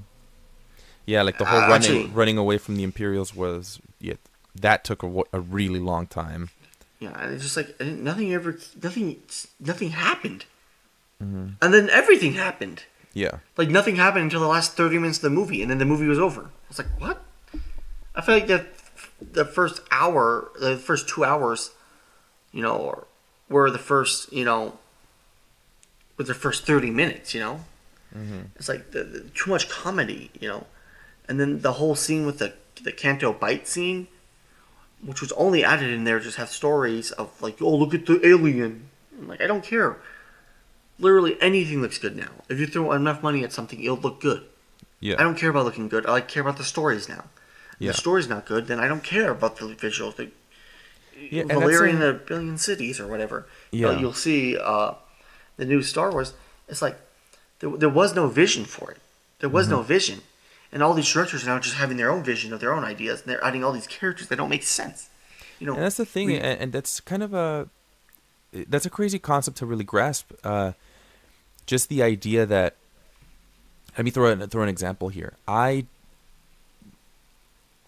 I really enjoyed the first Transformers movie when it came out because it was actually story driven.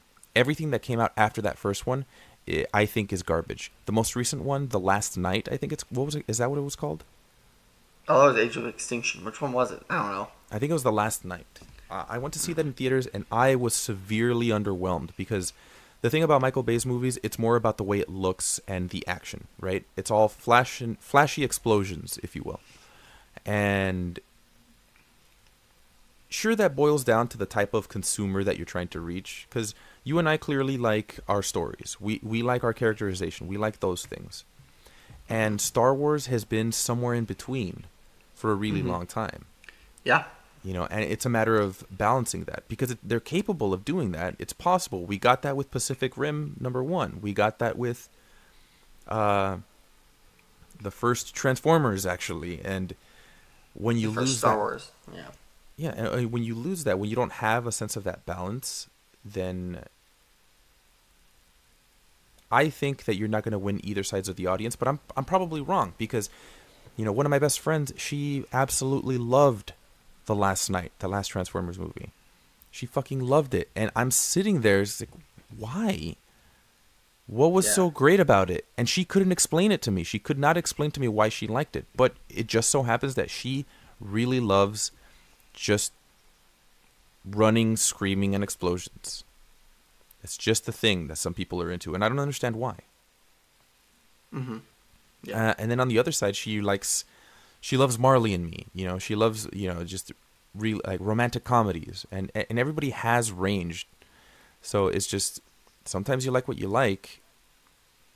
Um, but it's difficult to let something go when it starts to build on something so great. Mm-hmm. It's just like it's all downhill from here, even at the end of the movie, you know. Yeah. And I just like I see there's a rise in Hollywood with no more character-driven movies. It's all just visual based. And, mm-hmm. and is this weird? Like, tell me if it's weird. Like, if I'm weird. I get bored in the Transformers movies and the big visual one and a half hour action movies. You know, dude. I'm. It's not weird. I am exactly the same. Uh, but I just. I'll, but I'll watch something like Blade Runner, which is like two hours and forty five minutes, and I'll be entertained through the whole thing, as it just builds up its story. You know, and it's mm-hmm. not bombarding me. Is that, you know, weird? No, that's it is, it's because you you know what you like, but then uh, on top of that, it's it's it comes down to how it's being shot. So I recently saw Wrinkle in Time, the the new one, right? And it wasn't bad, but I also don't think it was great. And the thing is, they spent you can tell they spent so much of their time and money on the visuals, and some movies they spend a lot of time and money on their visuals, but they don't linger on them. A Wrinkle in Time, they lingered, and I mean, and I can't emphasize this enough. They lingered on some of these shots. You know those panning shots are like, oh, this is where we are. Every other scene was one of those panning shots that lasted over 35 seconds. And 35 seconds is a long fucking time to linger on one area. It's like, we get it. It's green. Let's move on. Yeah. Blade What's Runner going on that. with the characters? yeah. Blade Runner has that, but it's the sense of in the universe. You know, it makes sense for the film because it, it makes you feel yeah, it makes you feel what the character's feeling by looking yeah. at what they're looking at. But well, there's other they yeah. some movies like A Wrinkle in Time don't do that. It's like oh it's wondrous, it's beautiful. Is like is it though because you're not showing us the characters' faces, and then they do, but it's more focused on what's around them than their expressions. Yeah, it's like what I said about Game of Thrones. You know, like uh, yeah, there'd be two characters talking. There's just be like a naked person in the background. Like, what's even the point of that? Like, and there's just like things in the background that are just distracting you from the actual scene. Yeah. And you know, and I think uh, one person that reviewed it, uh, the the the movie said uh, it says it's, it's a really good elaborate way to show a bunch of music videos in a row, uh, loosely connected music videos. Seriously. And I haven't seen it because I just didn't have an interest. Mm-hmm. And it's not like, oh, you hate women you know, or you hate black people. Like, no, that's not true. No, you see, and that's what's funny, uh, man. It's, like, just, it's like with Wonder Woman. I did not like it, and I got, I actually, I actually got yelled at for saying that I did not like it, mm. because inherently is like, oh well, it, this is a huge step for for women in Hollywood. It's a huge step for feminism. It's like, okay, Wonder Woman has always been a front runner of feminism. Number one, I'm not bashing Wonder Woman. I'm not bashing Gal Gadot. I'm bashing the the entirety of the film. There's yeah. no clear like what were you trying to do with the villain? Why did this turn into a love story? Like oh, because love always prevails. Then like like screw you. You you're completely reversing the whole idea and tenets of Wonder Woman in general. Like uh, the the, the yeah. point of the movie is, is lost in translation because it doesn't know what it's doing. It doesn't know where it's going, and then at the last uh, minute, it decides this is actually a love story with no actual villain, but let's start setting this up for Justice League. And it's just no, I I, I did mm-hmm. not enjoy it. And again, my best one of my best friends loved it. She cried when Homeboy sacrifices himself. Spoilers if you haven't seen it, I'm sorry, but I I'm pretty passionate about this one. mm-hmm. Uh and it's just frustrating, you know, to to have something like that. So yeah, man, like you're in, yeah. entitled to your opinion. Yeah, and it's not like like, I was fighting someone on Twitter once and on and on Reddit, uh, two different people, but basically saying that I didn't like since I didn't want to go see a Ring Ten that I, I didn't like females in the lead because it, it uh, makes me feel puny my masculinity. I'm like that's not true. It's just it doesn't interest me. I went and saw Annihilation and I loved it. I saw it twice in theaters. Mm-hmm. It's a great movie, and it's not that I- don't. It's not like like oh, see, I like. See, I watched a movie with a woman in it. It's like more of like, no, it's not like I don't care. Like I literally don't care who I'm playing. Like if I'm playing a game, I don't care who I'm playing as. If I'm watching a movie, I don't care who the characters are. Yeah, but that's just it's just that white, black, are- Asian, woman, man, woman, child, adult. If they act good and they portray a character with good dialogue and a good story and decent visuals, then I like the movie. Yeah, It's well, it's that just simple. people are projecting, man. It's just a it's just a matter that some people project, um, these like idealistic, uh, I guess judgments on people. Yeah, Because it's when like, oh, somebody met tells someone- you, yeah, when somebody tells you, it's like, oh, you don't like it. it it's I can't remember the the the term, but there's an actual coined term for this, and a lot of uh, news outlets and interviews interviewers use this tactic where you say something, right? You express your opinion, and then they turn back and tell you, so you're telling me, and they oversimplify what you're saying and make it negative. And that's what people do just because they not only disagree with what you're saying, but they want to force you to agree with them or they want to demonize you. And I don't understand why people do that, but it's it's it's mm-hmm. very common. So for example, if when I told somebody that I don't I didn't like Wonder Woman and they turn back around and tell me, "Oh, so you're not a feminist?" and it's like, "Okay, I'm going to stop you there because you're putting words into my mouth and you're projecting this idea that has nothing to do with why I don't like the movie." Yeah, you went you went from point A to point C without proving point B. You know? Yeah, and, and it's, It's they're like- completely unrelated. And when things are completely unrelated, it's just like it's a bad way of arguing, you know. It's just like- because clearly yeah. you're not willing to have a discussion. You just want to project an idea, and that's not Yeah. that's not how you have a discussion. Mhm. That's literally Yeah. not how you not do not have a discussion. It, you won't get anywhere with that.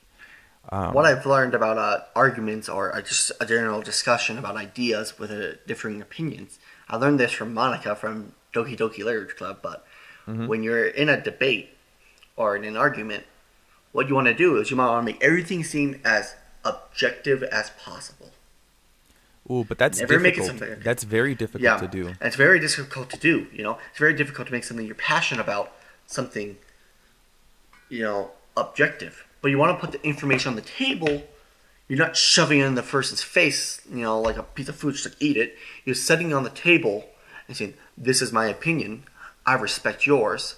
I understand you enjoyed the film, and these are my reasoning why I didn't enjoy it. And I understand why you enjoyed it because of this, this, and this. You might like pickles and onions on your burger, but I like cheese and ketchup on mine. Mm-hmm.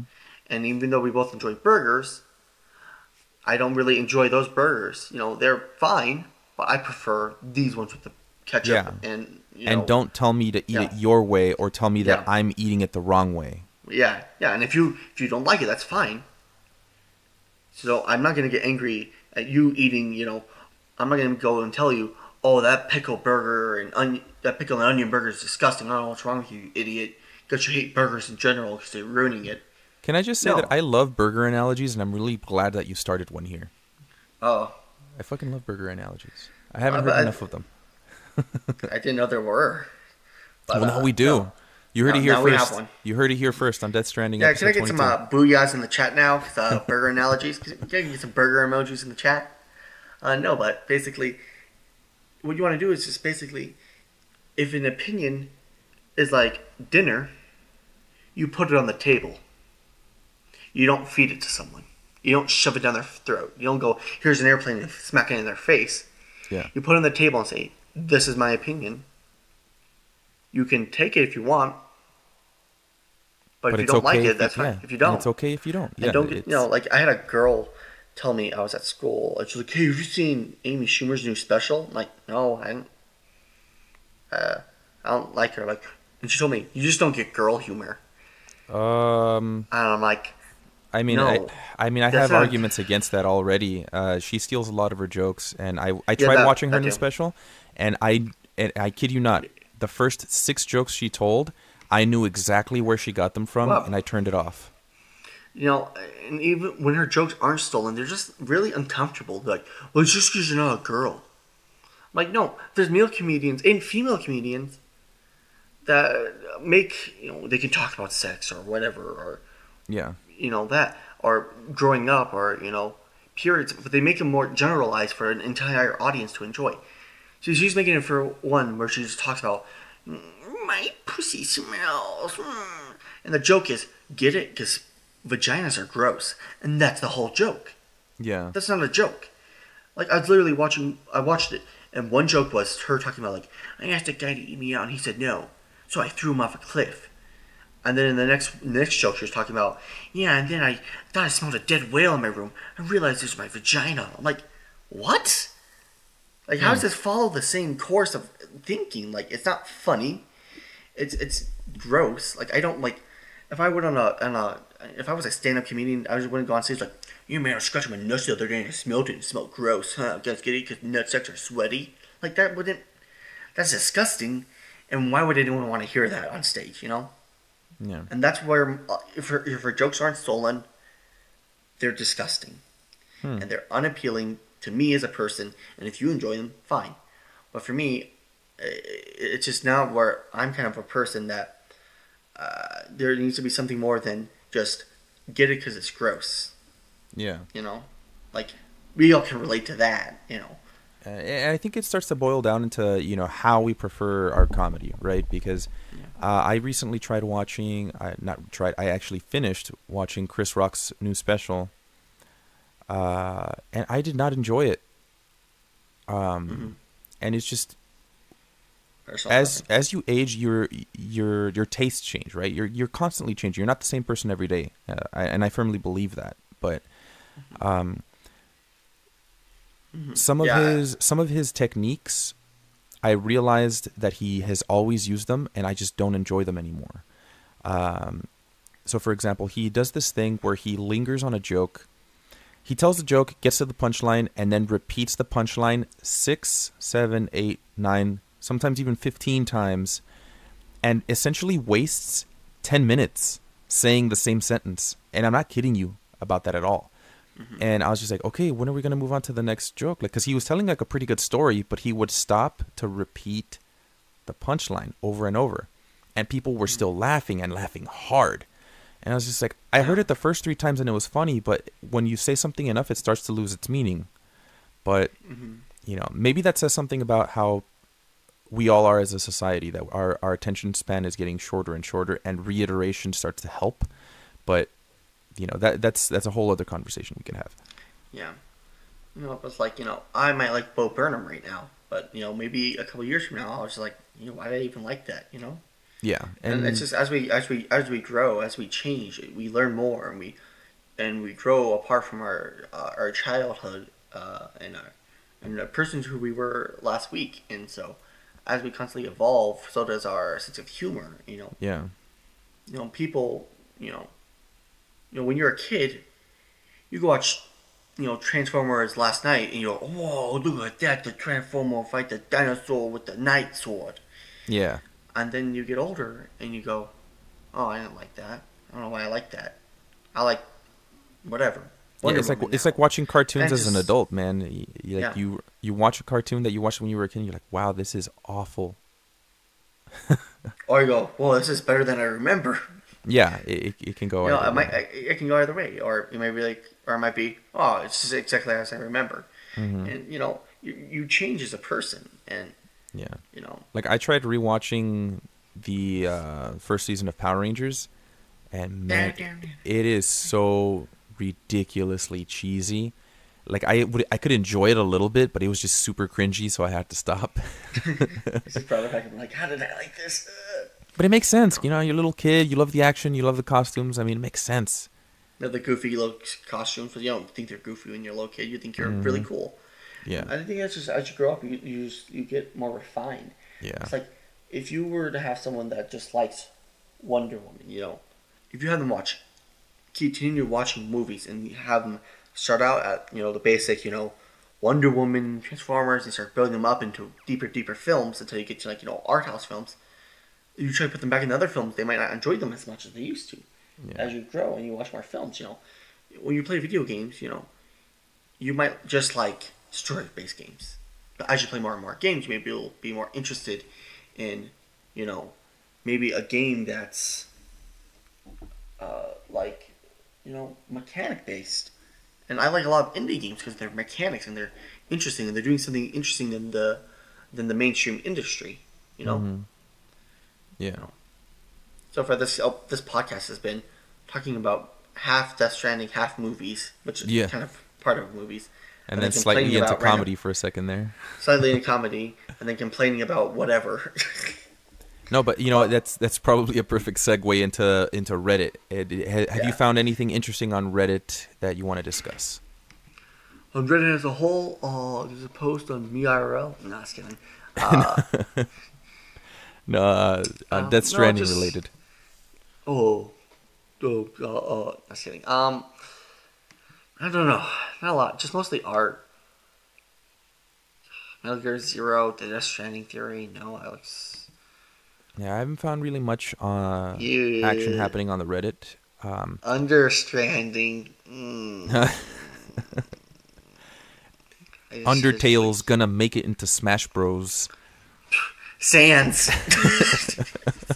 No, but uh, if anything, you know, like our our handy dandy dis- listeners, uh, post some questions for us on there, man. It, it, I I think it'd be beneficial to get some not only feedback but some suggestions, just to kind of uh, you know, we go we go off on a lot of tangents, and it's always fun.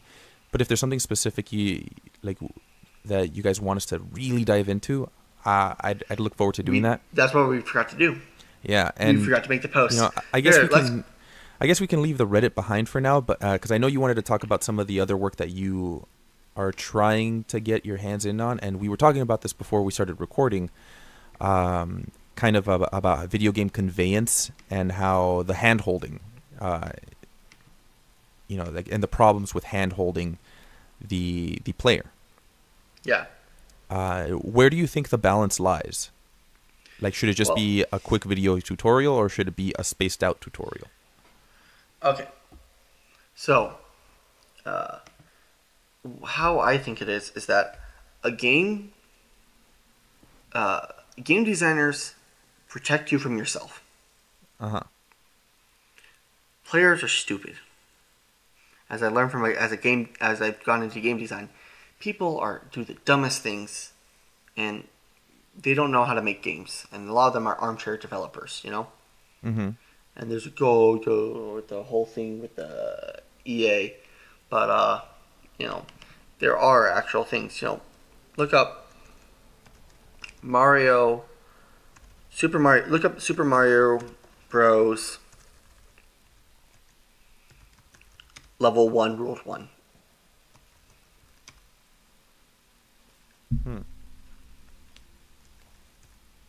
Why am I doing this? Uh, I just want to show you an example. Okay. Super Mario So- Bros. So you can either bring up an, an image of it or the, the. So you can either bring up uh, an image and just zoom into it, or you Ah. can actually. Yeah, I got it. Okay. So basically, when you're holding the controller, what's the first thing you think? Even if you're not a gamer, the arrow pads mean move, right? Mm-hmm. Okay, well then you press the B button, nothing works. Press the A button, jump. So what do you see when you see a block that's flashing, and you all you know how to do is jump? You jump on it and you hit, swing. Mm-hmm. And after that, you see the Goomba walking towards you, and you say, "Well," and if you try to jump over it, you hit the mystery block, and he hits you, and you get hurt. And so you understand, oh, he's hurting you, and so you jump on him and hurt him, you know, mm-hmm. and you might die, or you might just jump on him first try, and then you see a mystery block, right there, and you hit it.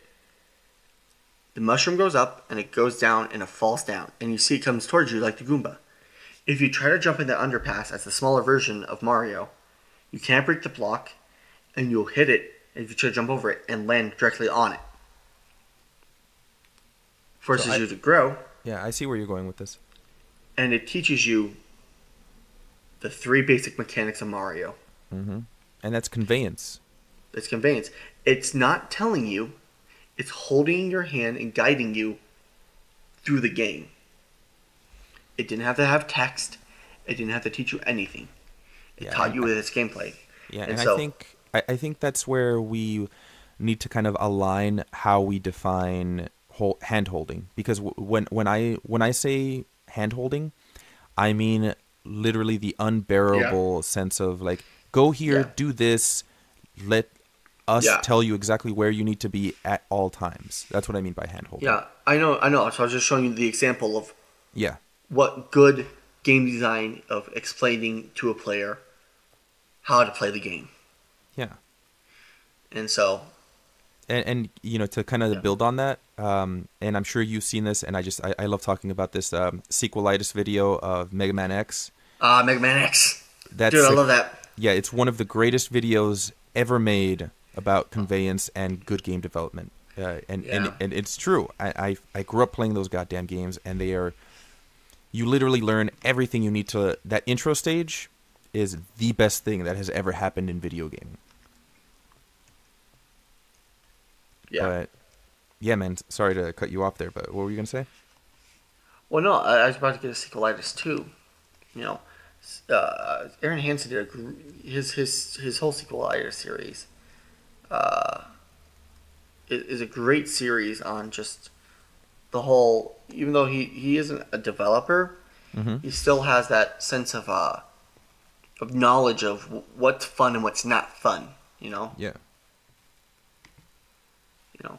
And I think that he he did something special with his his short short-lived series of uh Mega Man. Gosh, that's so loud. Of you know Zelda, Castlevania, uh, uh, the two Castlevania ones, and the Mega Man. Short-lived.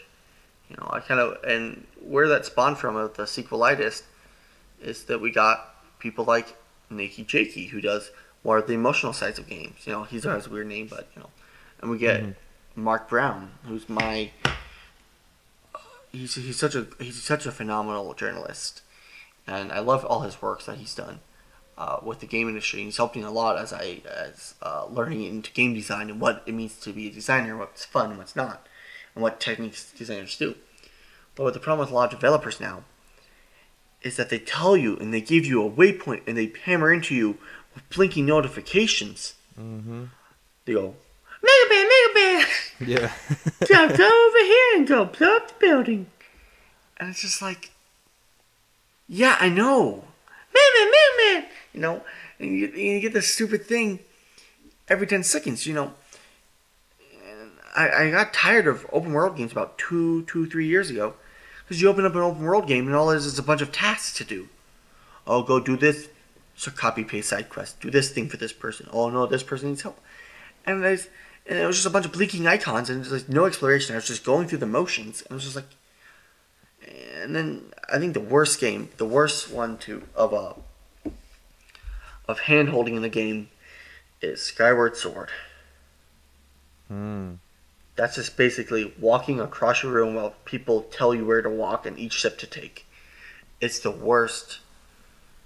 it's constantly telling you how to play the game yeah It's like, yeah, I get it. I know how to use a sword. Like, you forget how to use a sword? I'm like, no.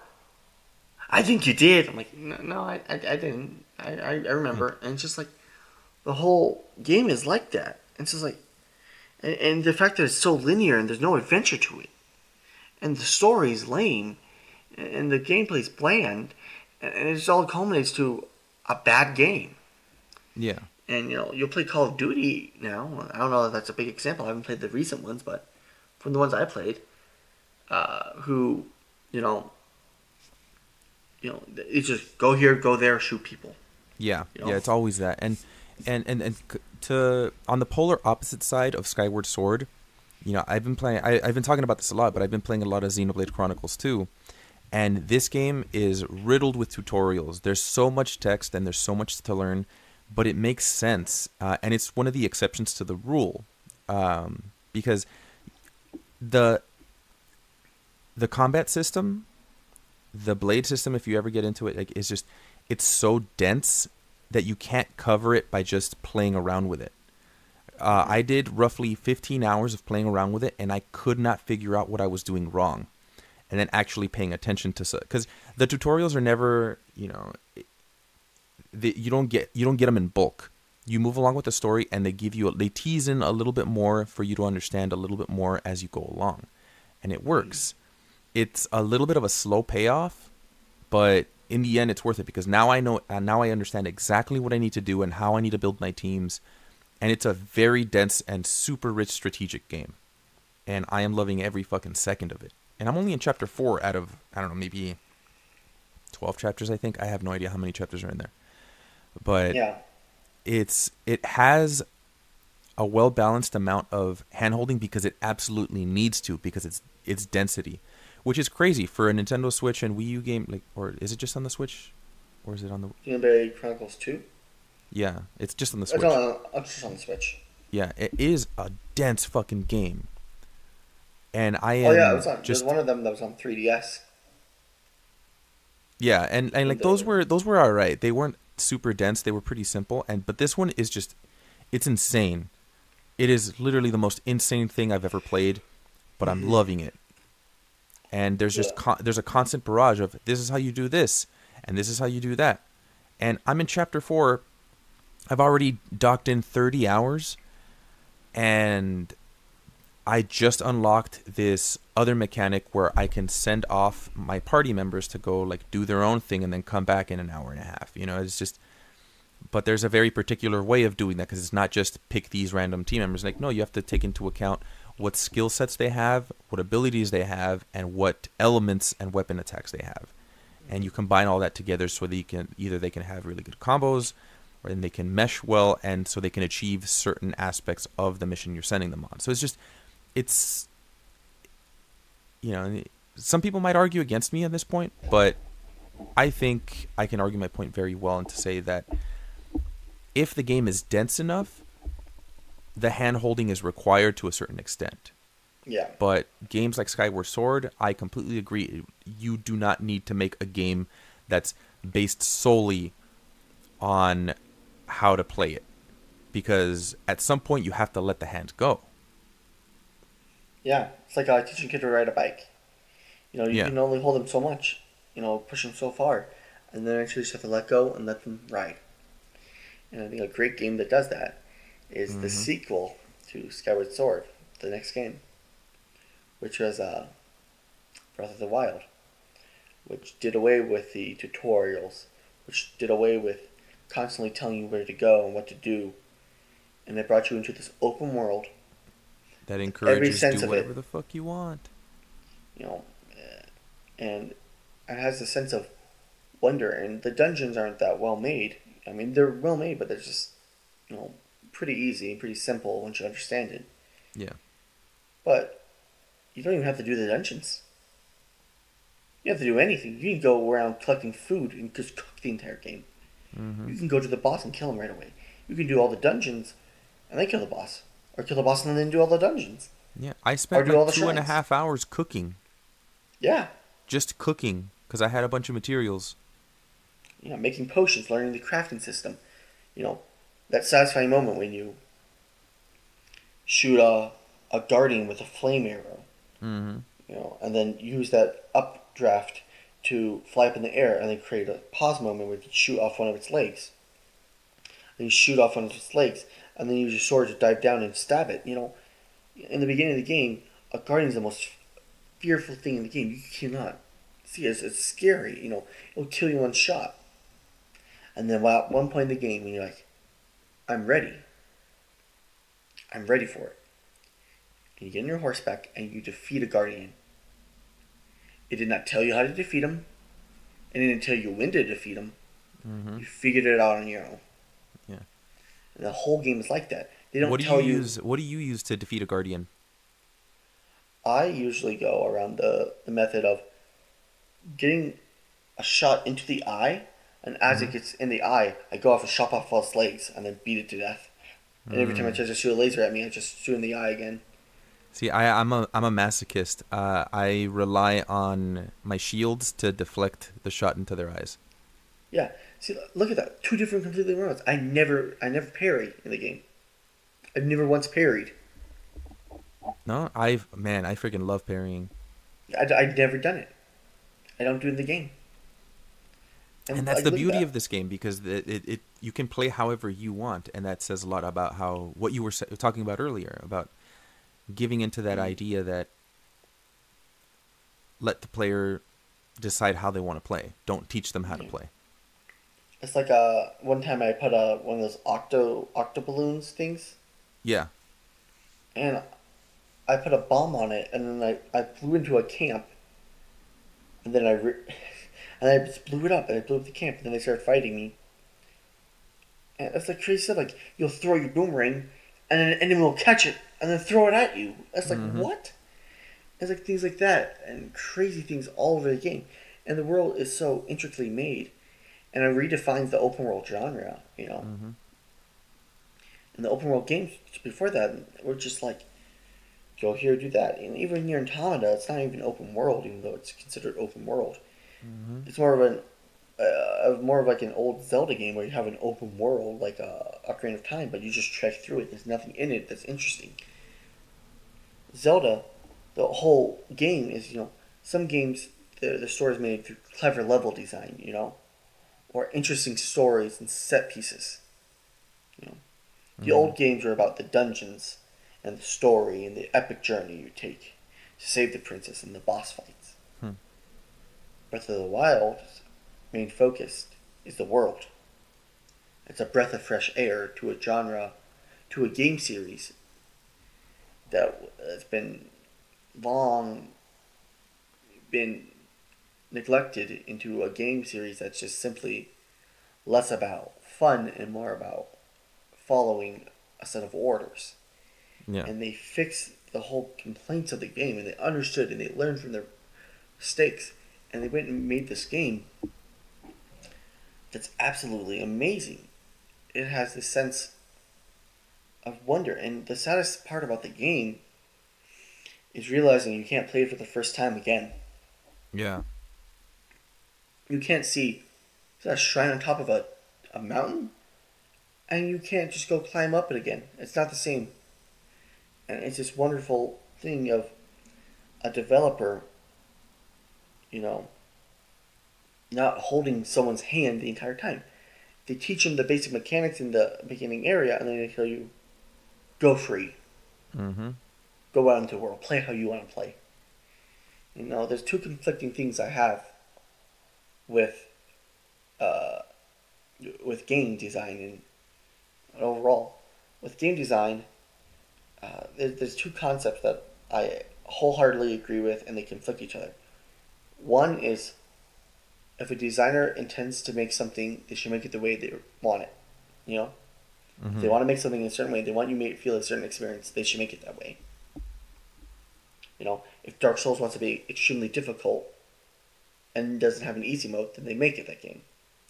You know, if uh, a game series wants to be linear and take you through a path, it's great. Or if it wants to be super easy and lean back and you just watch, you know, basically barely control the game, that's fine. That's what the if that's what the designers intend, and that's how the game should be played. But the conflicting opinion I have is that designers should let people play the way they want to play. And that's where my problem is right now. Is that these two systems, these two ideas conflict each other. You know? yeah What if there's uh, someone with a, a, a disability and they can't react fast enough, but they still love games? mm-hmm. You know? What if, you know, you know, someone just just can't get past because they're just not good enough? Or what if they just don't like a certain part of the game? You know, maybe Yeah. they just like the story parts and they don't really care for the shooting mechanics, or maybe they just like the shooting mechanics and they don't like the story, or skip boss fights if it's too hard. You know, but that idea conflicts with the designer's intent. yeah you know what um have you played uh have you heard of celeste I yeah, I've heard of it, but I haven't played it yet with its assist I node. I just uh I just finished it a couple days ago, and it Uh, takes. tr- I'm sorry. Go ahead. have you finished all the levels, like all the different tracks or whatever it's called? Beat, Yeah. beat tapes. Yeah. Um and man, it takes a lot out of you. It, it is a very difficult game, but I think those two conflicting concepts. If you because you're d- dealing with that, I think the answer has been made by these developers uh, that created Celeste because they have. This is a punishing platformer, and it is really fucking hard. But the payoff is great. But they also have they don't have difficulties, but they do have an assist mode. And this assist mode it does without not that it removes the difficulty entirely because it essentially does, but it allows somebody to still enjoy the main mechanics of the game of using the platforming experience, making it less punishing in the sense that uh, you're not gonna die every 10 seconds because that's literally what happens to me. I die every 5 seconds to 10 seconds because I want to figure out how to get to from point A to point B. With assist mode, you can get from point A to point B, but you can be more creative about how you want to do that. Mm-hmm. So it changes it vastly changes the way the game is played because either you want to be punished or you want to have it easy breezy, enjoy the music and follow the story along. Yeah. And it does that so well. Like infinitely well. Because I know my sister for example, she cannot play she she can't play video games with a third person camera. She cannot control the camera and move the character at the same time. She's just incapable of doing it. Mm-hmm. So platformers are her bread and butter. She played. She is the one who introduced me to Super Mario, for example. And I tried to get her. I tried to get her to play Spider-Man 2, and she just couldn't handle it. But she'll kick my ass at Super Mario World. Um, and with a game like Celeste, I've gotten a lot better now that I'm older and all of that. But Celeste is a punishing game, but I know she won't be able to get through it because it's very it's hard to describe. It's not fast paced, but it's and it's not super precise, but it has a very clear focus on momentum. And that momentum is what drives that game through and through. Um, but when you put on assist mode, the momentum changes. It's not about the small margin of error, it's about how you want to get there. And I know she can enjoy the game just as much, but in a different way than I did. Still using the same mechanics. Yeah, it's the and same I, thing with. Uh, I highly recommend you play it, and then like yeah. then we'll rehash this conversation, and I want to see how you feel. Uh, the, I love what the developers said about it.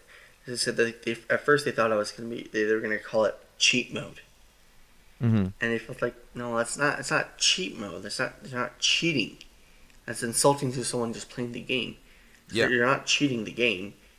You you you, you use the assistance while playing it, and they went with assist mode. It's not you're not you're not you're playing it on your, by yourself, but if you need assistance, press the buzzer. You know, change the settings if you need help. It's okay. It's not the end of the world if you have to change a setting. You know, if you have to make it you know a little bit easier on you because it's too difficult just to play by itself you maybe need a little bit of help, or maybe slow it down because you don't react fast enough, or maybe have some more jumps or stamina, or infinite stamina if you just want to have fun and just try to get there crazily, you know.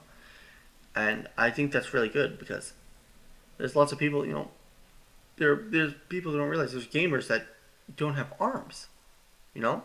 Yeah. And they they have these special controllers made for them, where they use their mouth to play the game, and it's it's it's insane. There's there's there's there's people that play games that are blind. I know that sounds crazy, but there are people that play games that are blind. There's a man that beat Super Mario World. He completely beat it once on one uh, playthrough with I believe zero deaths. Huh. And he was blind, and he just played it through sound. And games aren't just one person; they're they're they go to multiple people. You know. Mm-hmm. You're not watching the game. You're playing the game. You know, and games have the specific nature to them that nothing ever has. You know, no other medium has this. No, nothing else has this medium. No other medium has this kind of sense of I'm the hero. You don't say, "Oh, I was playing a game the other day and this character did something funny." You know, you know, this character did something. You know, say, oh, I was playing this game and I did this crazy thing, you know? Yeah. And there's personal nature to him, And if you if a game designer can create a game that can be personal to everyone and create a, a, sense of accomplishment with everyone, no matter what their what their uh, you know you know uh, you know what their situation is if they if you know maybe they only have one arm and they, they have to play with one hand you know maybe make it a little bit slower so they can react and move their hands and so they don't hurt their hands too much you know their hand too much Yeah. Or you know maybe someone just isn't that you know maybe maybe they're older maybe they're an older gamer you know and then maybe they need more stamina you know or maybe it's a kid and they just want to just enjoy the game or maybe someone that doesn't really like games just likes the story and i think game designers that can create a balance between the two you know uh, take breath of the wild. Once you beat the main part you can just solve all the puzzles Mm-hmm. or you can just go cooking. Or you can just discover all the towers, or fight people, or just hunt down all the squirrels, or try to find a steed in the mountains and mount him, and then bring him to the forest and you know hunt down a pack of wolves, or whatever you know. And that's where they get it. They they got the game right because they give it to the player and they say play how you want to play. It's your world, and that's what they intended their their intended point, their main focus of the game, is to let the player play how they want to play. Yeah, man. I think that's a perfect way to close this out. Uh, if if you're ready. Yeah. Awesome, man. Uh, is uh, did you want to make any of your social media callouts before we go ahead and wrap this up? You can follow me on Twitter at Marshall uh, Virgil underscore. That's my account. Uh, follow me on there. Uh, uh, Mitchell Virgil on Letterboxd. That's where you can get all the movies that I'm currently watching. Uh, Instagram uh, Mitchell L. Sorry, uh, Marshall L. Virgil underscore. Uh, I'm on there. Also, I post uh, occasionally. And uh, yeah, catch me on the subreddit as the American Cosmonaut. So, yeah. Do you wanna Awesome. any social media you wanna shout out there, Eduardo? Yeah, man. Mine is always uh, Justice for Wardo on every outlet. Got a YouTube channel that I will be starting soon. Hopefully, once I get the ball rolling on that, but mostly Twitter. A- And it's fun. It's either Justice for Wardo if you want to call it that, or just Ice, but it's really all one word. Anyway, um, same thing on Reddit. But find me on the online. So I'll go ahead and sign us off. Death Stranding podcast is part of the Interactive Artistry Podcast Network. Make sure to give us five stars reviews on iTunes. We need them. We need them. We want them. We want you. We're also on Podbean, twitter.com slash deathstrandpod, instagram.com slash deathstrandingpodcast. Uh, same for Tumblr. Uh, Facebook, you can find us at Interactive Artistry, which is the parent channel. And YouTube, obviously the same as always, youtube.com slash interactive artistry. And as a closing, lo- uh, closing note to our listeners, uh, we here at Interactive Artistry are always looking to improve the quality of the show and tailor it to you, of course, and make it the very best podcast that it can be at this point. Uh, make sure to enter the giveaway sweepstakes we have going on and help us grow with just a dollar a month at patreon.com slash interactive artistry, patron.podbean.com slash death stranding. Uh, and if you have any feedback that you'd like to share, reach out to us individually or on Interactive Artistry, you know, all those good e outlets. So take care, everyone. You too, Mitchell. uh, and remember, the game has already begun.